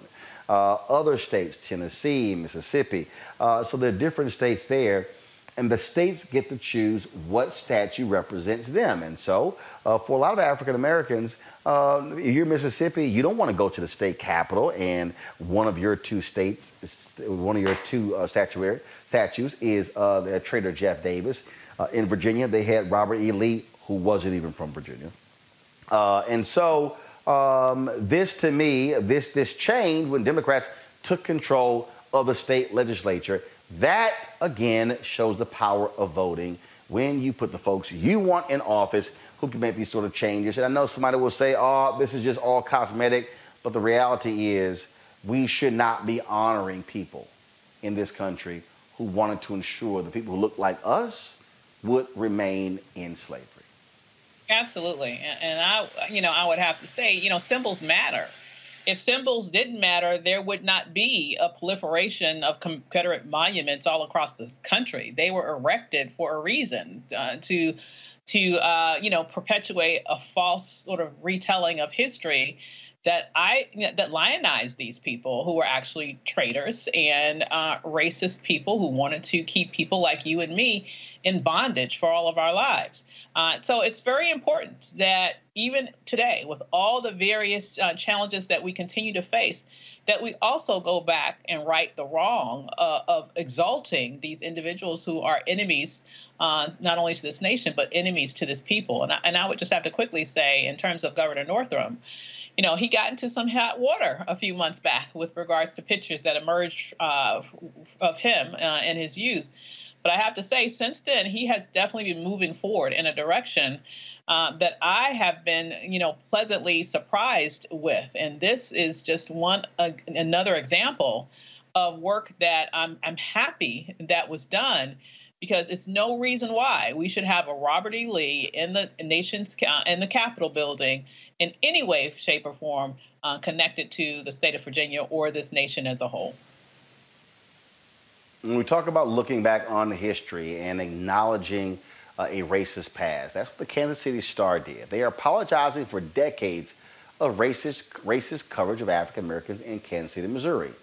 Mike Fannin, who has been the Kansas City Star's editor since 2008, wrote in a letter to readers, the newspaper, quote, disenfranchised, ignored, and scorned generations of black Kansas, Kansas Cityans. It reinforced Jim Crow laws and redlining. Reporters took a look through the newspaper's archives and found the paper usually painted black people as perpetrators and rarely covered issues that black people faced. For instance, the paper covered military actions overseas, but not the bombings of black families that took place not far from the paper's location. Fannin said the death of George Floyd earlier this year and the protests that took place around the world made the paper examine its history and how it covers issues plaguing the black community. That, Julianne, is important because it forces institutions to reckon with their past and then for them to say, how does our past still impact our present and future? When you look at the lack of African Americans in these newsrooms, many black folks, the sole journalists in a lot of these places. And so uh, that was a great thing the Kansas City uh, uh, newspaper did over the weekend. It was a wonderful thing for them to do, but they have to do a lot more. They have to go back and not only right. give the macro, but also the micro. In other words, to take Tulsa, Oklahoma as an opportunity to look at this, we know that the newspapers buried the story about the burning of Black Wall Street. They made it sound like black people had done something when, in fact, we know more than 300 people died. We know that white folks went and ravaged the black community. I mean, it was called the Tulsa Up, you know, whatever they called it, it was inaccurate. We can go back through many, many, many. So I'm going to give KC props for raising it. But what I would really like to see for them also to do is to go back and look at some of these stories and just really give us the details on them. When we look at a Robert E. Lee as an example and taking that statue down, a lot of people are going to say it's symbolism. It's not just symbolism. This man graduated from West Point, which was a U.S. funded military academy. He then turned tail on his country because he cared more about Southern white people than about our nation. Nation wasn't perfect, let's be clear, but he chose he chose to tan, turn tail on our country. So the, many uh, this is a time of reckoning in so many ways, and it's an important time of reckoning. Uh, we want to give people credit who are doing the right thing, but we also want them to understand that one step is not the long step. So someone at the KC paper has to really go back into those archives and talk more about this. Someone in Tulsa has to talk about what those newspapers did. And it's not just the South. I mean, I've been, you know, I've been working on this book forever, but we look at California, my home state, which had laws on their books against, quote, miscegenation. Liberal California, we need to look at some of that. Uh, there, there's just so much work to do, but we have to do it. If we don't do it, we'll never have peace. The reason I think this is critically important, Mustafa, uh, is because um, the media played such a huge role in the advancement of white supremacy in this country. The media played a huge role in the denigration of black people. It played a huge role uh, in how we were portrayed, how we were ignored. And uh, frankly, part of the problem today is that present day media outlets want to live in complete ignorance of that. I'm Vice President Digital of the National Association of Black Journalists. And we went after CNN for no black executive producers, no black vice presidents, no black senior vice presidents, no black executive vice presidents, no black direct reports. That was a reason. Because it made no sense how we could be in 2019 and there literally be no black people in leadership positions. And so I think media has gotten off uh, too lightly over the years. I think media, uh, all too often, um, has um, skirted its responsibility and acted as if, oh, how we can, ch- and this, this is my challenge, and we've had meetings with Verizon Media, with Disney, uh, with Penske Media, um, with, with a number of people, CBS, NBC, and what we've said is, how can media challenge other folk on race and hiring and their culture when they don't want to look at themselves. And the Kansas City Star, with this report, look, look at themselves. Now, what I would hope is they now go inward and say, let's examine the culture of our newsrooms and how African Americans stand.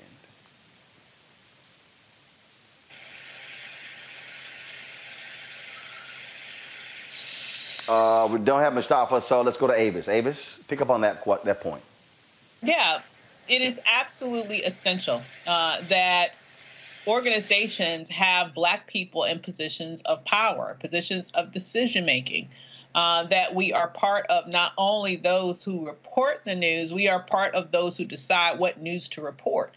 Um, and it's absolutely critical that that is true in every way, shape, or form, whether that's television, whether that's newspapers, uh, every type of media platform that exists, there needs to be Black decision makers.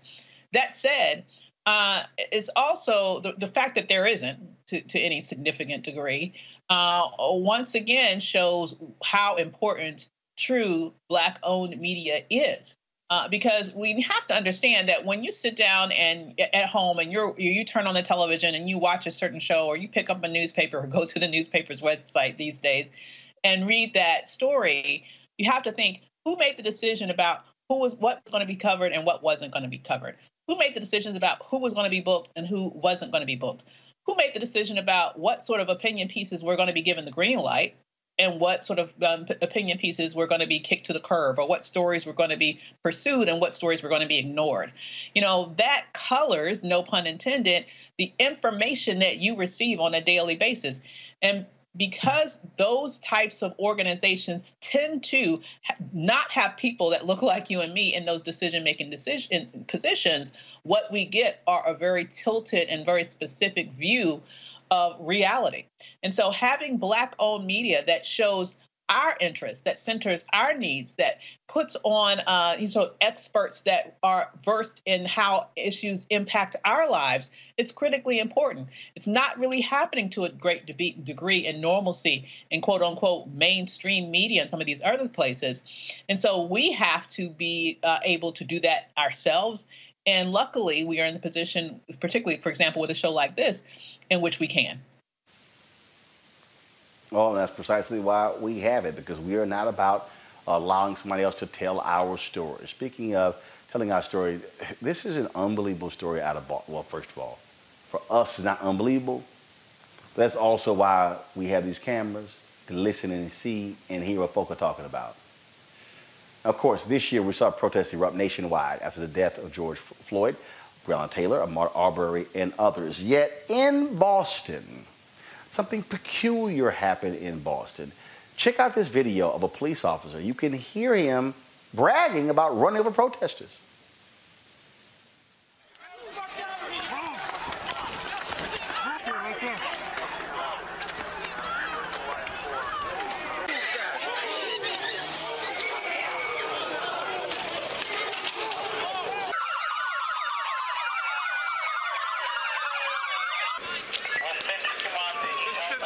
Let's get this fucker. Let's get him. Get him. Lock him up.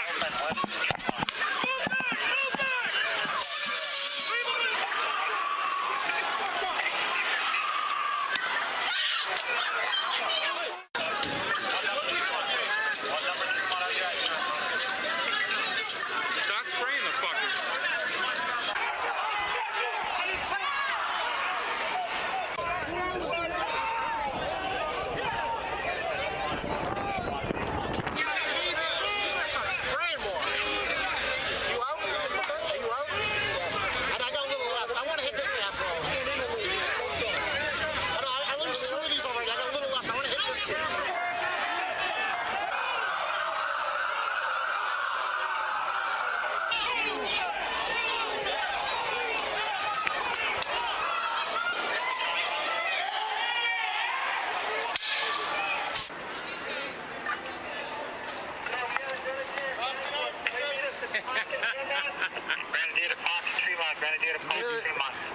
Dude, I fucking, I drove down street. There, there was an unmarked state police cruiser. That they were all fucking, fucking around. So I, I overcommit. Like, so I got the fucking Tremont Park, and I was in the middle of the fucking. The, so then I had to fucking keep coming. Fucking running. I'm fucking hitting people with the car. Did you hear me? I was like, get the fucking.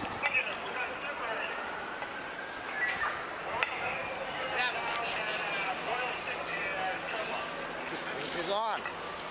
This thing is. Oh no no no! I know. What, what, I'm, saying is, though, they were in front like a, just like didn't hit anybody. like just driving, throwing shit. The, my windows were closed. The shit was coming in the fucking way when it was pissed. So, you know, it's like, you gotta be kidding me. Crazy, dude. Push this crowd backwards, please. We can't go any further. This, this thing just fucking went on automatically. Huh? This thing just went on fucking automatically. Three miles.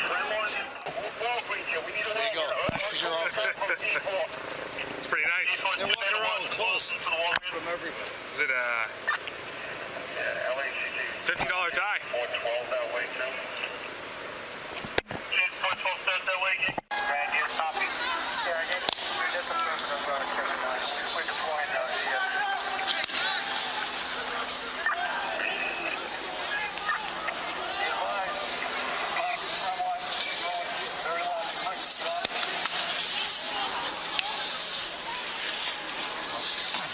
Hey, move out here, girl. Psycho. Nazi fucking Germany. Is this what y'all want? I want it to be like Nazi Germany, right? Huh? You need some papers? You want to see my papers? Huh? Hey. I'm still out here. I'm still out here. I'm still out here. This is for George Floyd. Mustafa, if you're a cop and you're bragging about running over protesters, imagine how it feels when you're patrolling black neighborhoods. Yeah, people tell they telling you just how they really feel about folks. You know, we need to remember in Charlottesville when that young man used his uh, automobile and, and killed someone. And how easy is it in all that chaos for somebody to slip underneath of the wheel of a car, of a police car, of a cruiser, and someone to lose their life? If you or I do it, vehicular manslaughter is 10 years in jail. Second degree vehicular manslaughter is 75 months, $250,000 fine. It's a real easy way to make sure that that doesn't happen. One, train your officers, and two, if they can't live up to it, they don't need to be police officers. Raul, I um, Uh, and this is just. Go ahead. Go ahead. I went to undergraduate and graduate school in Boston. I was there from 1970 to 1977. Uh, the Boston kind of racism is a special kind of racism. The police have been trained essentially to abuse black people. I mean, they. I I will never forget Louise Day Hicks, who was on the school board when they were trying to integrate schools, and this big old fat white woman said they would have to run over her dead body before black children were able to go to white schools in South Boston. This is Boston. So this is Boston. I'm not saying that Boston is special around its racism, but what I'm saying is when I watched the tape, I just recalled so many things. And the bottom line here is that they do not value black people. This is why the slogan that Black Lives Matter is so important because it has not been that important in places like Boston and others. Right. A black man named Ted Landsmark had a flag. He was impaled by a flag in front of City Hall because he was protesting. So white folks just took a flag and impaled him. By, and it, it was okay. Nobody was ever arrested. And this happens time and time again. So I just, you know, we have been, as black people, extraordinarily tolerant extraordinarily understanding, and it's time for us to get about a 10,000 Ben Crumps to sue the you know what out of these people. Totally understand. Totally understand. Got to go to a break, folks. When we come back, we'll talk with Morris Day. Music, books. That's next on Roland Martin Unfiltered.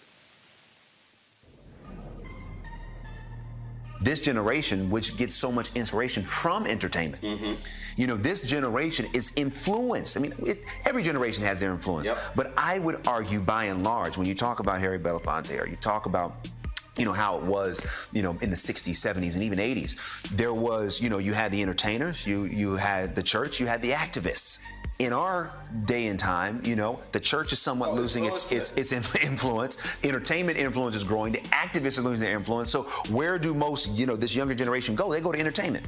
You know, and so the influencers entertainment can actually move the needle. And when you see people be, become active, I love how this younger group of people are saying, wait a minute, we don't like what just happened with Kavanaugh. We're going to do something about it. We don't like the fact that there's no gun control. We're going to do something about it. And I do think that as tragic as these events are, they are becoming more galvanizing to get this younger group of voters, which is so influential, to get out and do what we know they can do, which is to help move the needle in a, in a massive way.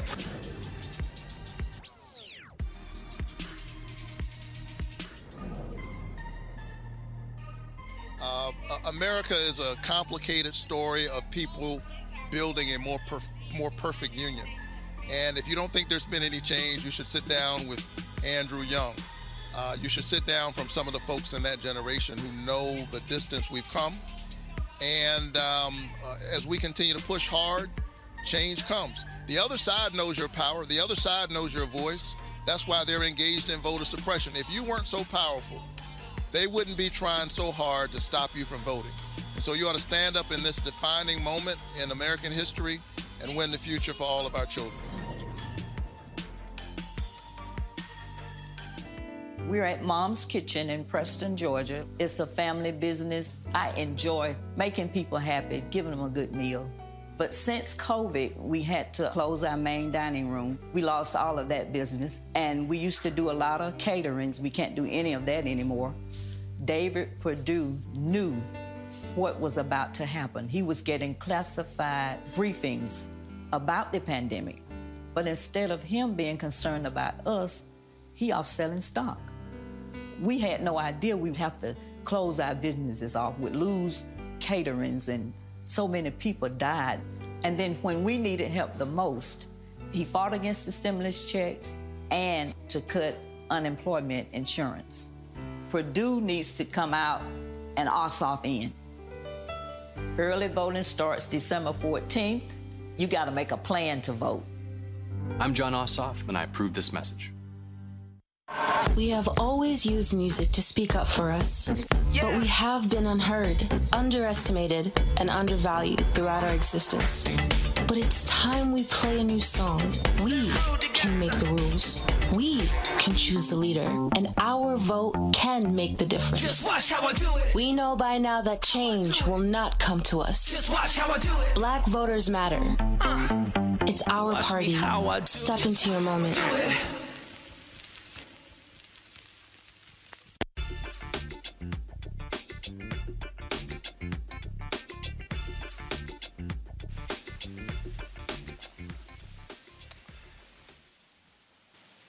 All right, folks. Uh, I was flying to Atlanta this morning, early flight, 7 a.m., and so I needed a little pick-me-up music. Uh, and so I had to put on a whole bunch of different songs, and one of the songs, of course, Jungle Love uh, by Morris Day and the Time. Of course, uh, Morris Day is known for his relationship uh, with Prince, with the band. He's got a new Christmas single out called Cooler Than Santa Claus, and he joins us right now. Morris Day, what's happening? What's going on, Roland? How you doing? So you cooler than Santa Claus? Hey, you know it.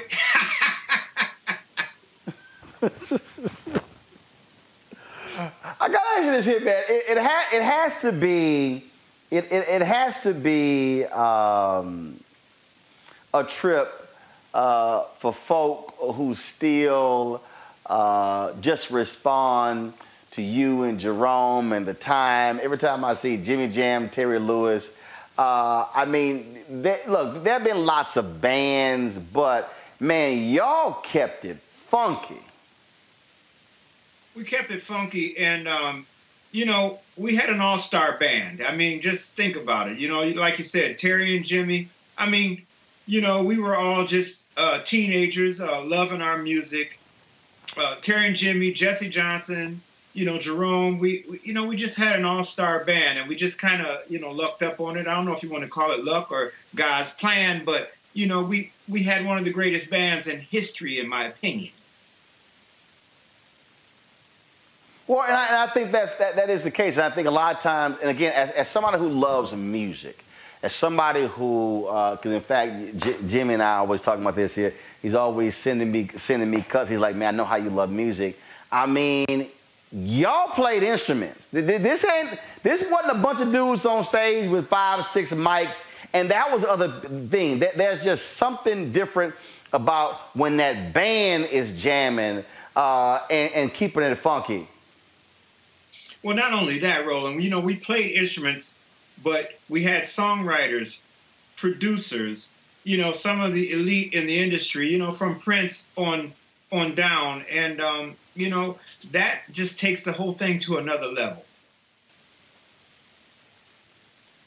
Uh, let, us talk about that. Um, uh, I, I played the George Lopez golf tournament, uh, and uh, Jimmy Jam is all, he's, he's often in, in playing in the golf tournament, uh, and so we're always having a little fun. I, I gotta find a video. Uh, there's a video of us all on the, one of the tee boxes doing the bird.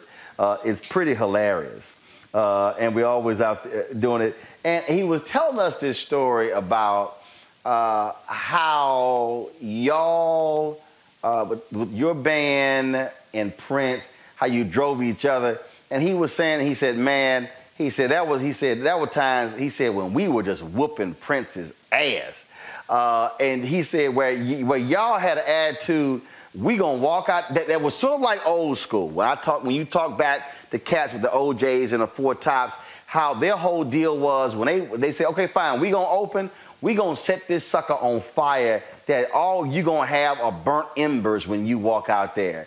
Um, was that was that rivalry? wa- wa- wa- Was that about we gonna show you our best, and you gonna have to bring it if you want to sit here uh, and own this audience? You know, you know, it really didn't start out like that. But it, I guess what happened is we just got that damn good, you know, and um, so we, you know, we started out. We hadn't done it before, you know, we hadn't played in front of a a, a, a large audience before, but we were tight. And that's one thing that Prince kind of, if, if it turned into a rivalry of sorts, but he created it because he gave us a work ethic. He had us re- rehearse so much, day in and day out, that we were so tight that if, if we if I went left, if I forgot a lyric and I did something, the band went with me, and we just became such a tight band that um, you know after a while you know he let us know that it was a rivalry because he started to exclude us in major markets. So if we did a la if he did a la or new york or chicago he wouldn't let the time on anymore. And we, we got onto it. We're like okay that's because we kicking that ass you know. But you know it wasn't our intention originally. We just got that good you know? Well, you would you, you would think that you would think that uh, he would have understood that because he, he, he drove y'all there. It- it's, it's sort of like, look, for me, if, if, if I've trained somebody, if I've invested in somebody, uh, I want you to reach that point of maximizing your output. And, and- I've always gotten a kick out of, uh, you talked about it, you talked about it uh, in other interviews and your books as well, uh, that jealousy, uh, that envy uh, that was there. You, you talked about how he would call you to come to Minneapolis and play and hell wouldn't pay. And, and so just, just talk about that relationship. Uh, was it one of those things where you were like, okay, what the hell? Is it hot? Is it cold? Is it hot? Is it cold? Man, can, can you just decide?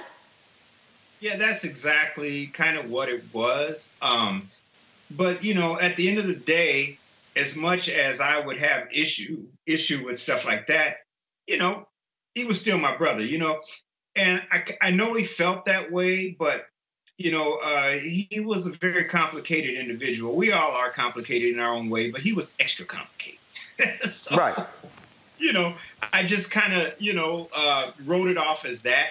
Um, I never had his phone number uh, once we got to cell phones or and all of that, even landlines. I never had his number. So if I heard from him, he called me, and I might have uh, one of his security people's numbers or something like that. But you know, I never really reached out to him. Uh, I just kind of knew that if he wanted to talk to me, he would reach out to me, which he did at obscure hours of the uh, morning and night, you know, and um, it was all good, you know. Uh, you you you gave an interview uh, that I, that I found to be quite fascinating, where um, at the end of his life, he said something to you when he said he said that he loved you. Yeah. And it caused you to go, uh, this is different. Yeah. And I've talked to other people, and they've talked about how in those final few months they literally saw this transformation that they that something was happening. And then, of course, when they began to reflect on it after he passed, they saw that um, that that he that he knew what was coming. He felt it, and he knew what, that uh, his time was uh, was near. Yeah, I think um, I think he knew um, because, as you said, he had you know asked us to do shows. We show up. I fly my band in um, on my own expense, and um, then he changed his mind and you know really and not even really have a second thought about it. And so um, I had sort of got to the point where I said, look, if uh, if Prince wants us to do a show, then he has to send us the money 100% up front. I'm not, uh, you know, um, going in like that anymore, where I just am at, at I'm at his disposal, whether he, you know, and out of my pocket. So anyway, um, this this um, last show, two months prior to him passing, I said, yeah, yeah. He wanted us to do a show at Paisley Park. I said, of course, you know, uh, but you know, you got to, you know, not me telling him, but his people, you got to send the money up front. And um, he did, to my surprise. And uh, so when I got there, he was really happy to see me, and and likewise, I was happy to see him. And um, we chopped it up. Uh, we did the show, and you know, after the show, um, you know, he wanted to talk, so we went into the cafeteria area of uh, Paisley Park, and um, and, and uh, we talked for an hour and some, you know, and plus, and um, in leaving, you know, he uh, gave me a hug and said, "I love you," and I'm like, um, you know, I've been knowing this man for since we were kids, and that is a phrase that he has never, ever uh, spoken to me. So I just, I just, you know, it was, it was, it caught me off guard and then you know once i got back home i was just thinking i was like what was that you know? And um, sure enough two months later you know i was uh, flying to florida from uh, las vegas. And um, i had a layover in chicago and i heard that someone had passed away at, at paisley park. And um, they said that it was an employee and a buddy of mine called me. He said, "Did you hear the news?" I said, "Yeah, somebody you know worked there." And he said, "No, no." He said it was Prince. And uh, my buddy's family is in the media, so they had firsthand information. And um, it didn't it didn't hit me right away, but like midnight that night, you know, once I got to Florida, it hit me like a ton of bricks. The history, because I've really not had people that close to me pass away, and that really uh, hit me hard. It was interesting you say that because uh, I saw something the other day on Twitter, uh, and people were talking about how his passing affected them more than any other. And the reality is, I mean, look, I'm, as a journalist, um, you know, I, I, I was in Jamaica when Michael Jackson died. I remember being in Houston when Whitney Houston died, uh, and I remember. But but but I when I think about a lot of his passing, actually, as had more of an impact on me than the other celebrity deaths. And it, it is, and, it, and, and, and, we were talking about that, and people, uh, folks were asking why. I mean, I had the occasion to meet him uh, on a couple occasions to go to a party at his home. Uh, then I found out I was, I was interviewing Shelby J, and then she told me, she said, she says, oh, you know Prince had your book, your, your, your faith Facebook. And she said, because one day he brought it to me in the kitchen and said, you need to read this uh, Van Jones said, he said, man, you would have sworn you and Prince were buddies because he would often talk, talk about your work. Um, and I always, of course, uh, uh, loved, uh, loved the music and being somebody who played in elementary school, middle school, high school band, always enjoyed music. um, but it was something different and unique uh, about him, and, and also to also all the other artists that, that were born out of of, uh, of, of his uh, of, of, his brilliance. Uh, and, and, when I think about you and think about uh, the time, and I think about the videos, and I think about again uh, the, the the infectious music, all of that to me it operates like a like a bowl of gumbo. It's, it's all in there together because all all of y'all are going to be linked. Uh, Vanity Six is going to be linked. Uh, you're going to have uh, you know all these other different art, artists. Tevin Campbell is going to be linked. All of these these these folks who were sort of uh, the, the, the tentacles of Prince uh, will always be forever linked. Very much so, and you know you you make a good point, but um, I like your gumbo theory. so in that theory, in that theory, brother, we were in the room. You dig? So you know that's how I look at it. Right. I know there was a lot of spin-offs, but you know from day one. So um, I get it. Um, the worldly impact that the brother had, and it was amazing to me to watch because you know um, I been you know around him since he was a kid. So you know um, the worldly impact, but you know, my take on the whole thing was a little different. It was just, um, you know, not not the um, mega artist that he um, ultimately became, but it was my friend. And the early days when we hung out, and you know, um, I would get high, and he was, uh, you know, pretty straight. And but you know, the times when he said, "Hey, can you get me something to smoke, and I just want to try it. And you know, sit I'm sitting on the floor of the club, babysitting this dude, you know, and um, stuff like that, you know, and the fights that we had, and and all of that when we had when we were kids is the stuff that really um, passed through my mind. Not um, not the songs so much that I loved or anything like that. So I, I'm just saying that to say that it was quite different for me than you know a fan. Oh, absolutely, absolutely. Um, do people still roll up on you to say, man, you killed it in Purple Rain? And why, again, uh, why haven't you done other movies? Okay. So, yeah, people, I mean, Purple Rain is one of those things uh, um, that kind of shows up on TV every month a couple times a month, and yes, people still talk about Purple Rain to me. But my thing and acting is, I guess, is something that I'm able to do. But there's a side of me that I kind of like being my own boss. In music, I'm the boss. In film and television, right. there's our there's always somebody telling you what to do. And you know what time to be there, what time to get dressed hurry up and wait, do this, stand here, go, you know, and you know that's always been an issue for me. Oh, great! Look, look. Tr- I know that point, which is why I created my own digital show. Uh, because uh, I said, folks, when, when TV One ended my show, folks were like, man, it'd be great if you go to MSNBC or CNN. And I'm like, you know what? I'm not really trying to ask no 32 year old white producer permission to go cover black people. I said, I'm go. good. I'm good. I said, I kind of rather, uh, I rather ask myself. Rather ask myself. So I don't trust me. I understand. Understand. But I, I just thought, uh, man, you were just absolutely crazy in that movie, and so I can imagine uh, you doing something else. I got questions from our panelists. I want to first start with Mustafa Santiago Ali. Mustafa, what's your question for Morris Day?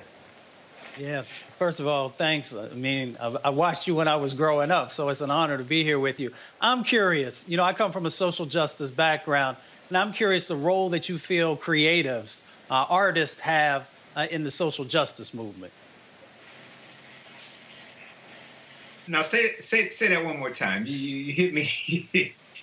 uh, the, the, the, the, role the, the role that you, the, the role that you believe artists have in the social justice movement. Well, you know, sometimes, you know, I think it's tough.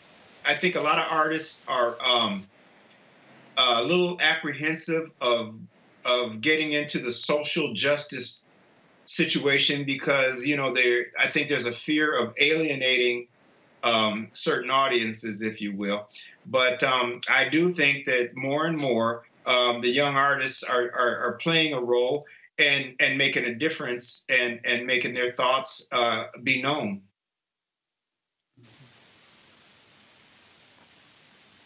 Uh, Julianne, question for Morris Day. Sure. You have talked about um, both your collaboration and your competition uh, with Prince. And I've very much enjoyed Roland this conversation and appreciate it. But Morris Day, what does it say to us as we move forward in this post whatever era about how we work together as Black people? Um, well, I think um, you know there's a lot on the table that we have to deal with, um, and, and, I think there's there's a lot of small things uh, that slip through the cracks. It's it's, it's funny. I was um, I'm an iPhone user, and um, if you go to the emojis, um, you can change the color of the thumbs and the uh, a lot of little things, but I noticed you can't change the color of the families. And check that out. You know, you go there and you cannot change the color of the families. The families are white, and usually if you tap it, you can go brown and go to yellow and all of that, but you can't. So I just feel like, um, you know, we we we have you know come a long way, but we have a long way to go, and and and and there's a lot of little innuendos um, that we have to to deal with, um, and you know, unfortunately, you know, that's the job ahead of us. Avis DeWeever, your question for Morris Day. Hi, it is such a pleasure to speak with you, Mr. Day. I've definitely been a fan of of uh, Prince since I was in the fourth grade, and I've loved the time from the very beginning. So it's my honor to speak with you this evening. You alluded to something that I think a lot of people overlook. People enjoy your music. They enjoy your contribution to the world in that way. But I think oftentimes people don't get the work that it takes to be as successful as you are in that industry. You just don't pop up one day and be as prolific a musician as you are. Uh, a minute ago, you talked about how you know you practiced so much until you just, in essence, couldn't get it wrong. What can people who are not musicians learn from musicians about operating in excellence, given the work ethic that it takes to perform at the level that you do? Well, I think you pretty much explained it. It's it's it's whatever you do, um, you have to strive to be the best if you strive to be mediocre, then that's what you'll do. If you don't really care about it, you know, I mean, how many times do you walk into a store um, and you have some a clerk who helps you, or someone on the phone, a customer service, and they help you um, 100% do everything, ask all the right questions, and then how many times you walk into that same place a different day and somebody just acts like uh, they don't want to be there. I, I, just feel like if you're going to fill a position in life, um, then I would say be the best at it. You know, I might not be the best artist, best singer, best dancer, but you can damn well believe I am the best Morris Day that you're to ever find. You know, so that's that's my advice. All right then, Morris. Uh, this song "Cooler Than Santa Claus." Uh, what what uh, what inspired it? I mean, look, a lot of was it a matter of saying, look, there's a lot of Christmas songs out there, but damn it, you want to be original as opposed to do a remake. No, Roland, you inspired it. You know what?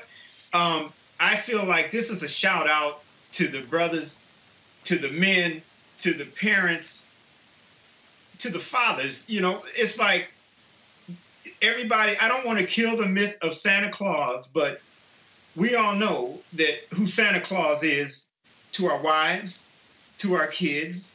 So I'm not saying Santa doesn't exist, but I am saying that if you really check into it, you will see Santa ain't as cool as me. well,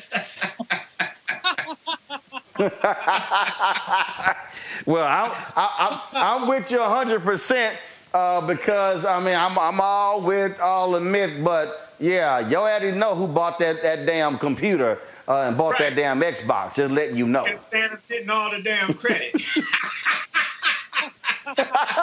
Precisely. No. Uh-uh. Santa, Santa, Santa don't pay no bills. Morris Day, man, it's always a pleasure. Uh, look forward to after this uh, COVID thing. Uh, I, I, can't wait uh, to connect and definitely, man, uh, look forward uh, to coming to one of the shows. I, am one. this is a true story. Um, I was at NBA All Star Game in 2011, and Shawn Robinson. Uh, I had gone to a Diddy party. It was crazy. We never got in. It was all this of drama outside. Uh, Shawn Robinson hit me up and she says, "Yo, you want to come to a party at Prince's house?" I was like, "Hell yeah!" And it was so funny too, because my wife, she was like hot with the other party. She was hungry. She's like, look, I want to get some food. I'm to figure it out. I look at her like, oh, hell no, we going to this damn party at Prince's house. I don't give a damn how you feel. So get, right. hit, get take this McDonald's, I, but put the GPS in. You can sit your ass in the car. We going to this party. I mean, that's, a, that's what I'm thinking the whole time. Like, I don't give a damn how you feel. So we going to this party. Go to the party. It's only about 30 people there, man. And it's so funny because, look, I'm black. You go to somebody's black house, you speak to the person whose house it is. Well, couldn't find him, but then the DJ was gone. So I was like, well, look, I'm a dance. Okay, I ain't afraid to dance. I was sweat through a suit in a heartbeat. Okay, and so man, we're, we're dancing, and uh, all of a sudden, Prince comes, I walk up to me, he's like, uh, "You're welcome in my house anytime." And then, and of course, I danced all night. They, of course, put a concert on at 2.30 in the morning. We probably left around 6 a.m. About six months later, Sinbad said, man, Prince said you left scuff marks on his dance floor. So I'm all about, look, getting the dance on. So when you put on a show, I'm like, hey, damn all that trying to be cute, trying to be cool. You don't want to break out in a sweat. That's why they got cleaners to, to take care of that, that suit. Because I have a very simple philosophy, Morris. If I go to a concert or a party and I go home dry, I'm pissed. It sucked. I hear you. Hey, if I got I'm to cool get like home that. and peel that suit off, that was a party. Hey, that's how I am. I party, I'm cool, but I definitely have to send my suits to the dry cleaner after I'm done. Now, I want y'all to check out everything happening at MorrisDayEntertainment.com. We got a new single, Head Rush, featuring Trinidad James. Video about to drop. Check it out, y'all. All right, then. Well, look, uh, we will do that. Uh, we will certainly uh, check it out, man. Uh, we certainly appreciate it. Uh, good luck in all that you do. Again, y'all, his Christmas song is cooler than Santa Claus. I'll be listening to it as soon as I get done with the show. Morris Day, thanks a bunch, brother. Thank you so much, Rose. All right, folks. Uh, that's it for us. If this is why we want y'all to support Roland Martin Unfiltered for conversations just like that. You can join us via, of course, uh, join our Bring the Funk fan club. Every, every, dollar you give goes to support this show, the things that we do, uh, being here uh, on location in Georgia, covering the Georgia Senate runoff race. We live stream uh, Vice President-elect Kamala Harris uh, being in Columbus, Georgia today. Folks, what nobody, what no other black media, national black media there. Folk not on the ground like we are. We're traveling all around this state uh, covering these issues. And so your dollars make all of that possible. And so we want you to support us in what we do by going to our Cash App, dollar sign RM Unfiltered. Uh, you can go to RM Unfiltered uh, and check that out, please. Uh, you can also uh, support us uh, on uh, paypal.me forward slash R Martin Unfiltered. Venmo.com is RM Unfiltered. You can also go to a Zelle, Roland at RolandSMartin.com. you can support us there as well. Then, of course, you can send a money order to New Vision Media, NU Vision Media Inc., 1625 K Street Northwest, Suite 400, Washington, D.C., 2006. Uh, don't forget, check out my iHeartRadio commentaries on the Black Information Network. You can also listen to the audio podcast of this show on iHeartRadio. Just simply download it and play it there as well. And so we certainly appreciate it. Thank you so very much. Folks, we had a fabulous day. We shall see you tomorrow. Uh, enjoy. Don't forget to subscribe to our YouTube channel click that button to turn on your notifications. And when we go live here from Georgia for a, a rally or an event, you will instantly know exactly uh, what is going on. It's all about keeping you up to date, informed, because we keep it real, we keep it black, we keep it unapologetic. and we keep it unfiltered. I'll see y'all tomorrow.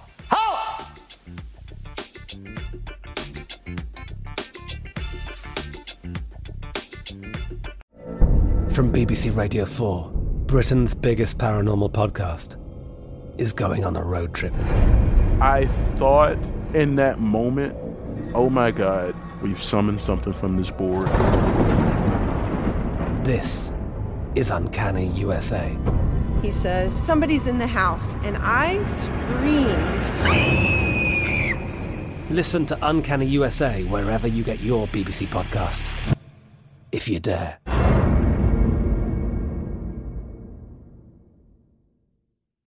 Lucky Land Casino asking people what's the weirdest place you've gotten lucky? Lucky? In line at the deli, I guess? Aha, in my dentist's office. More than once, actually. Do I have to say? Yes, you do. In the car before my kids' PTA meeting. Really? Yes. Excuse me, what's the weirdest place you've gotten lucky? I never win and tell. Well, there you have it. You can get lucky anywhere playing at LuckyLandSlots.com. Play for free right now. Are you feeling lucky? No purchase necessary. Void where prohibited by law. 18 plus. Terms and conditions apply. See website for details. Are you looking for the perfect move in ready home this spring season? Now's the time to buy at Fisher Homes. For a limited time only, enjoy below market interest rates starting at 5.375% APR, 6.139% APR. With these exclusive lower rates, you can save hundreds on a move in ready home and start enjoying the benefits of home ownership even faster. Schedule your personal tour with one of our new home specialists at FisherHomes.com and make this spring the season you find your perfect home sweet home. Financing provided by Victory Mortgage, LLC, NMLS 461249, Equal Housing Lender. The wait is almost over. Get ready for the 2024 NFL season as the full schedule is announced. Every rivalry, every rematch, every rookie debut, every game revealed. The 2024 NFL schedule release, presented by Verizon, coming in May. Live on NFL Network, E ESPN2, and streaming on NFL Plus. Terms and conditions apply to NFL Plus. Visit NFL.com slash schedule release to learn more.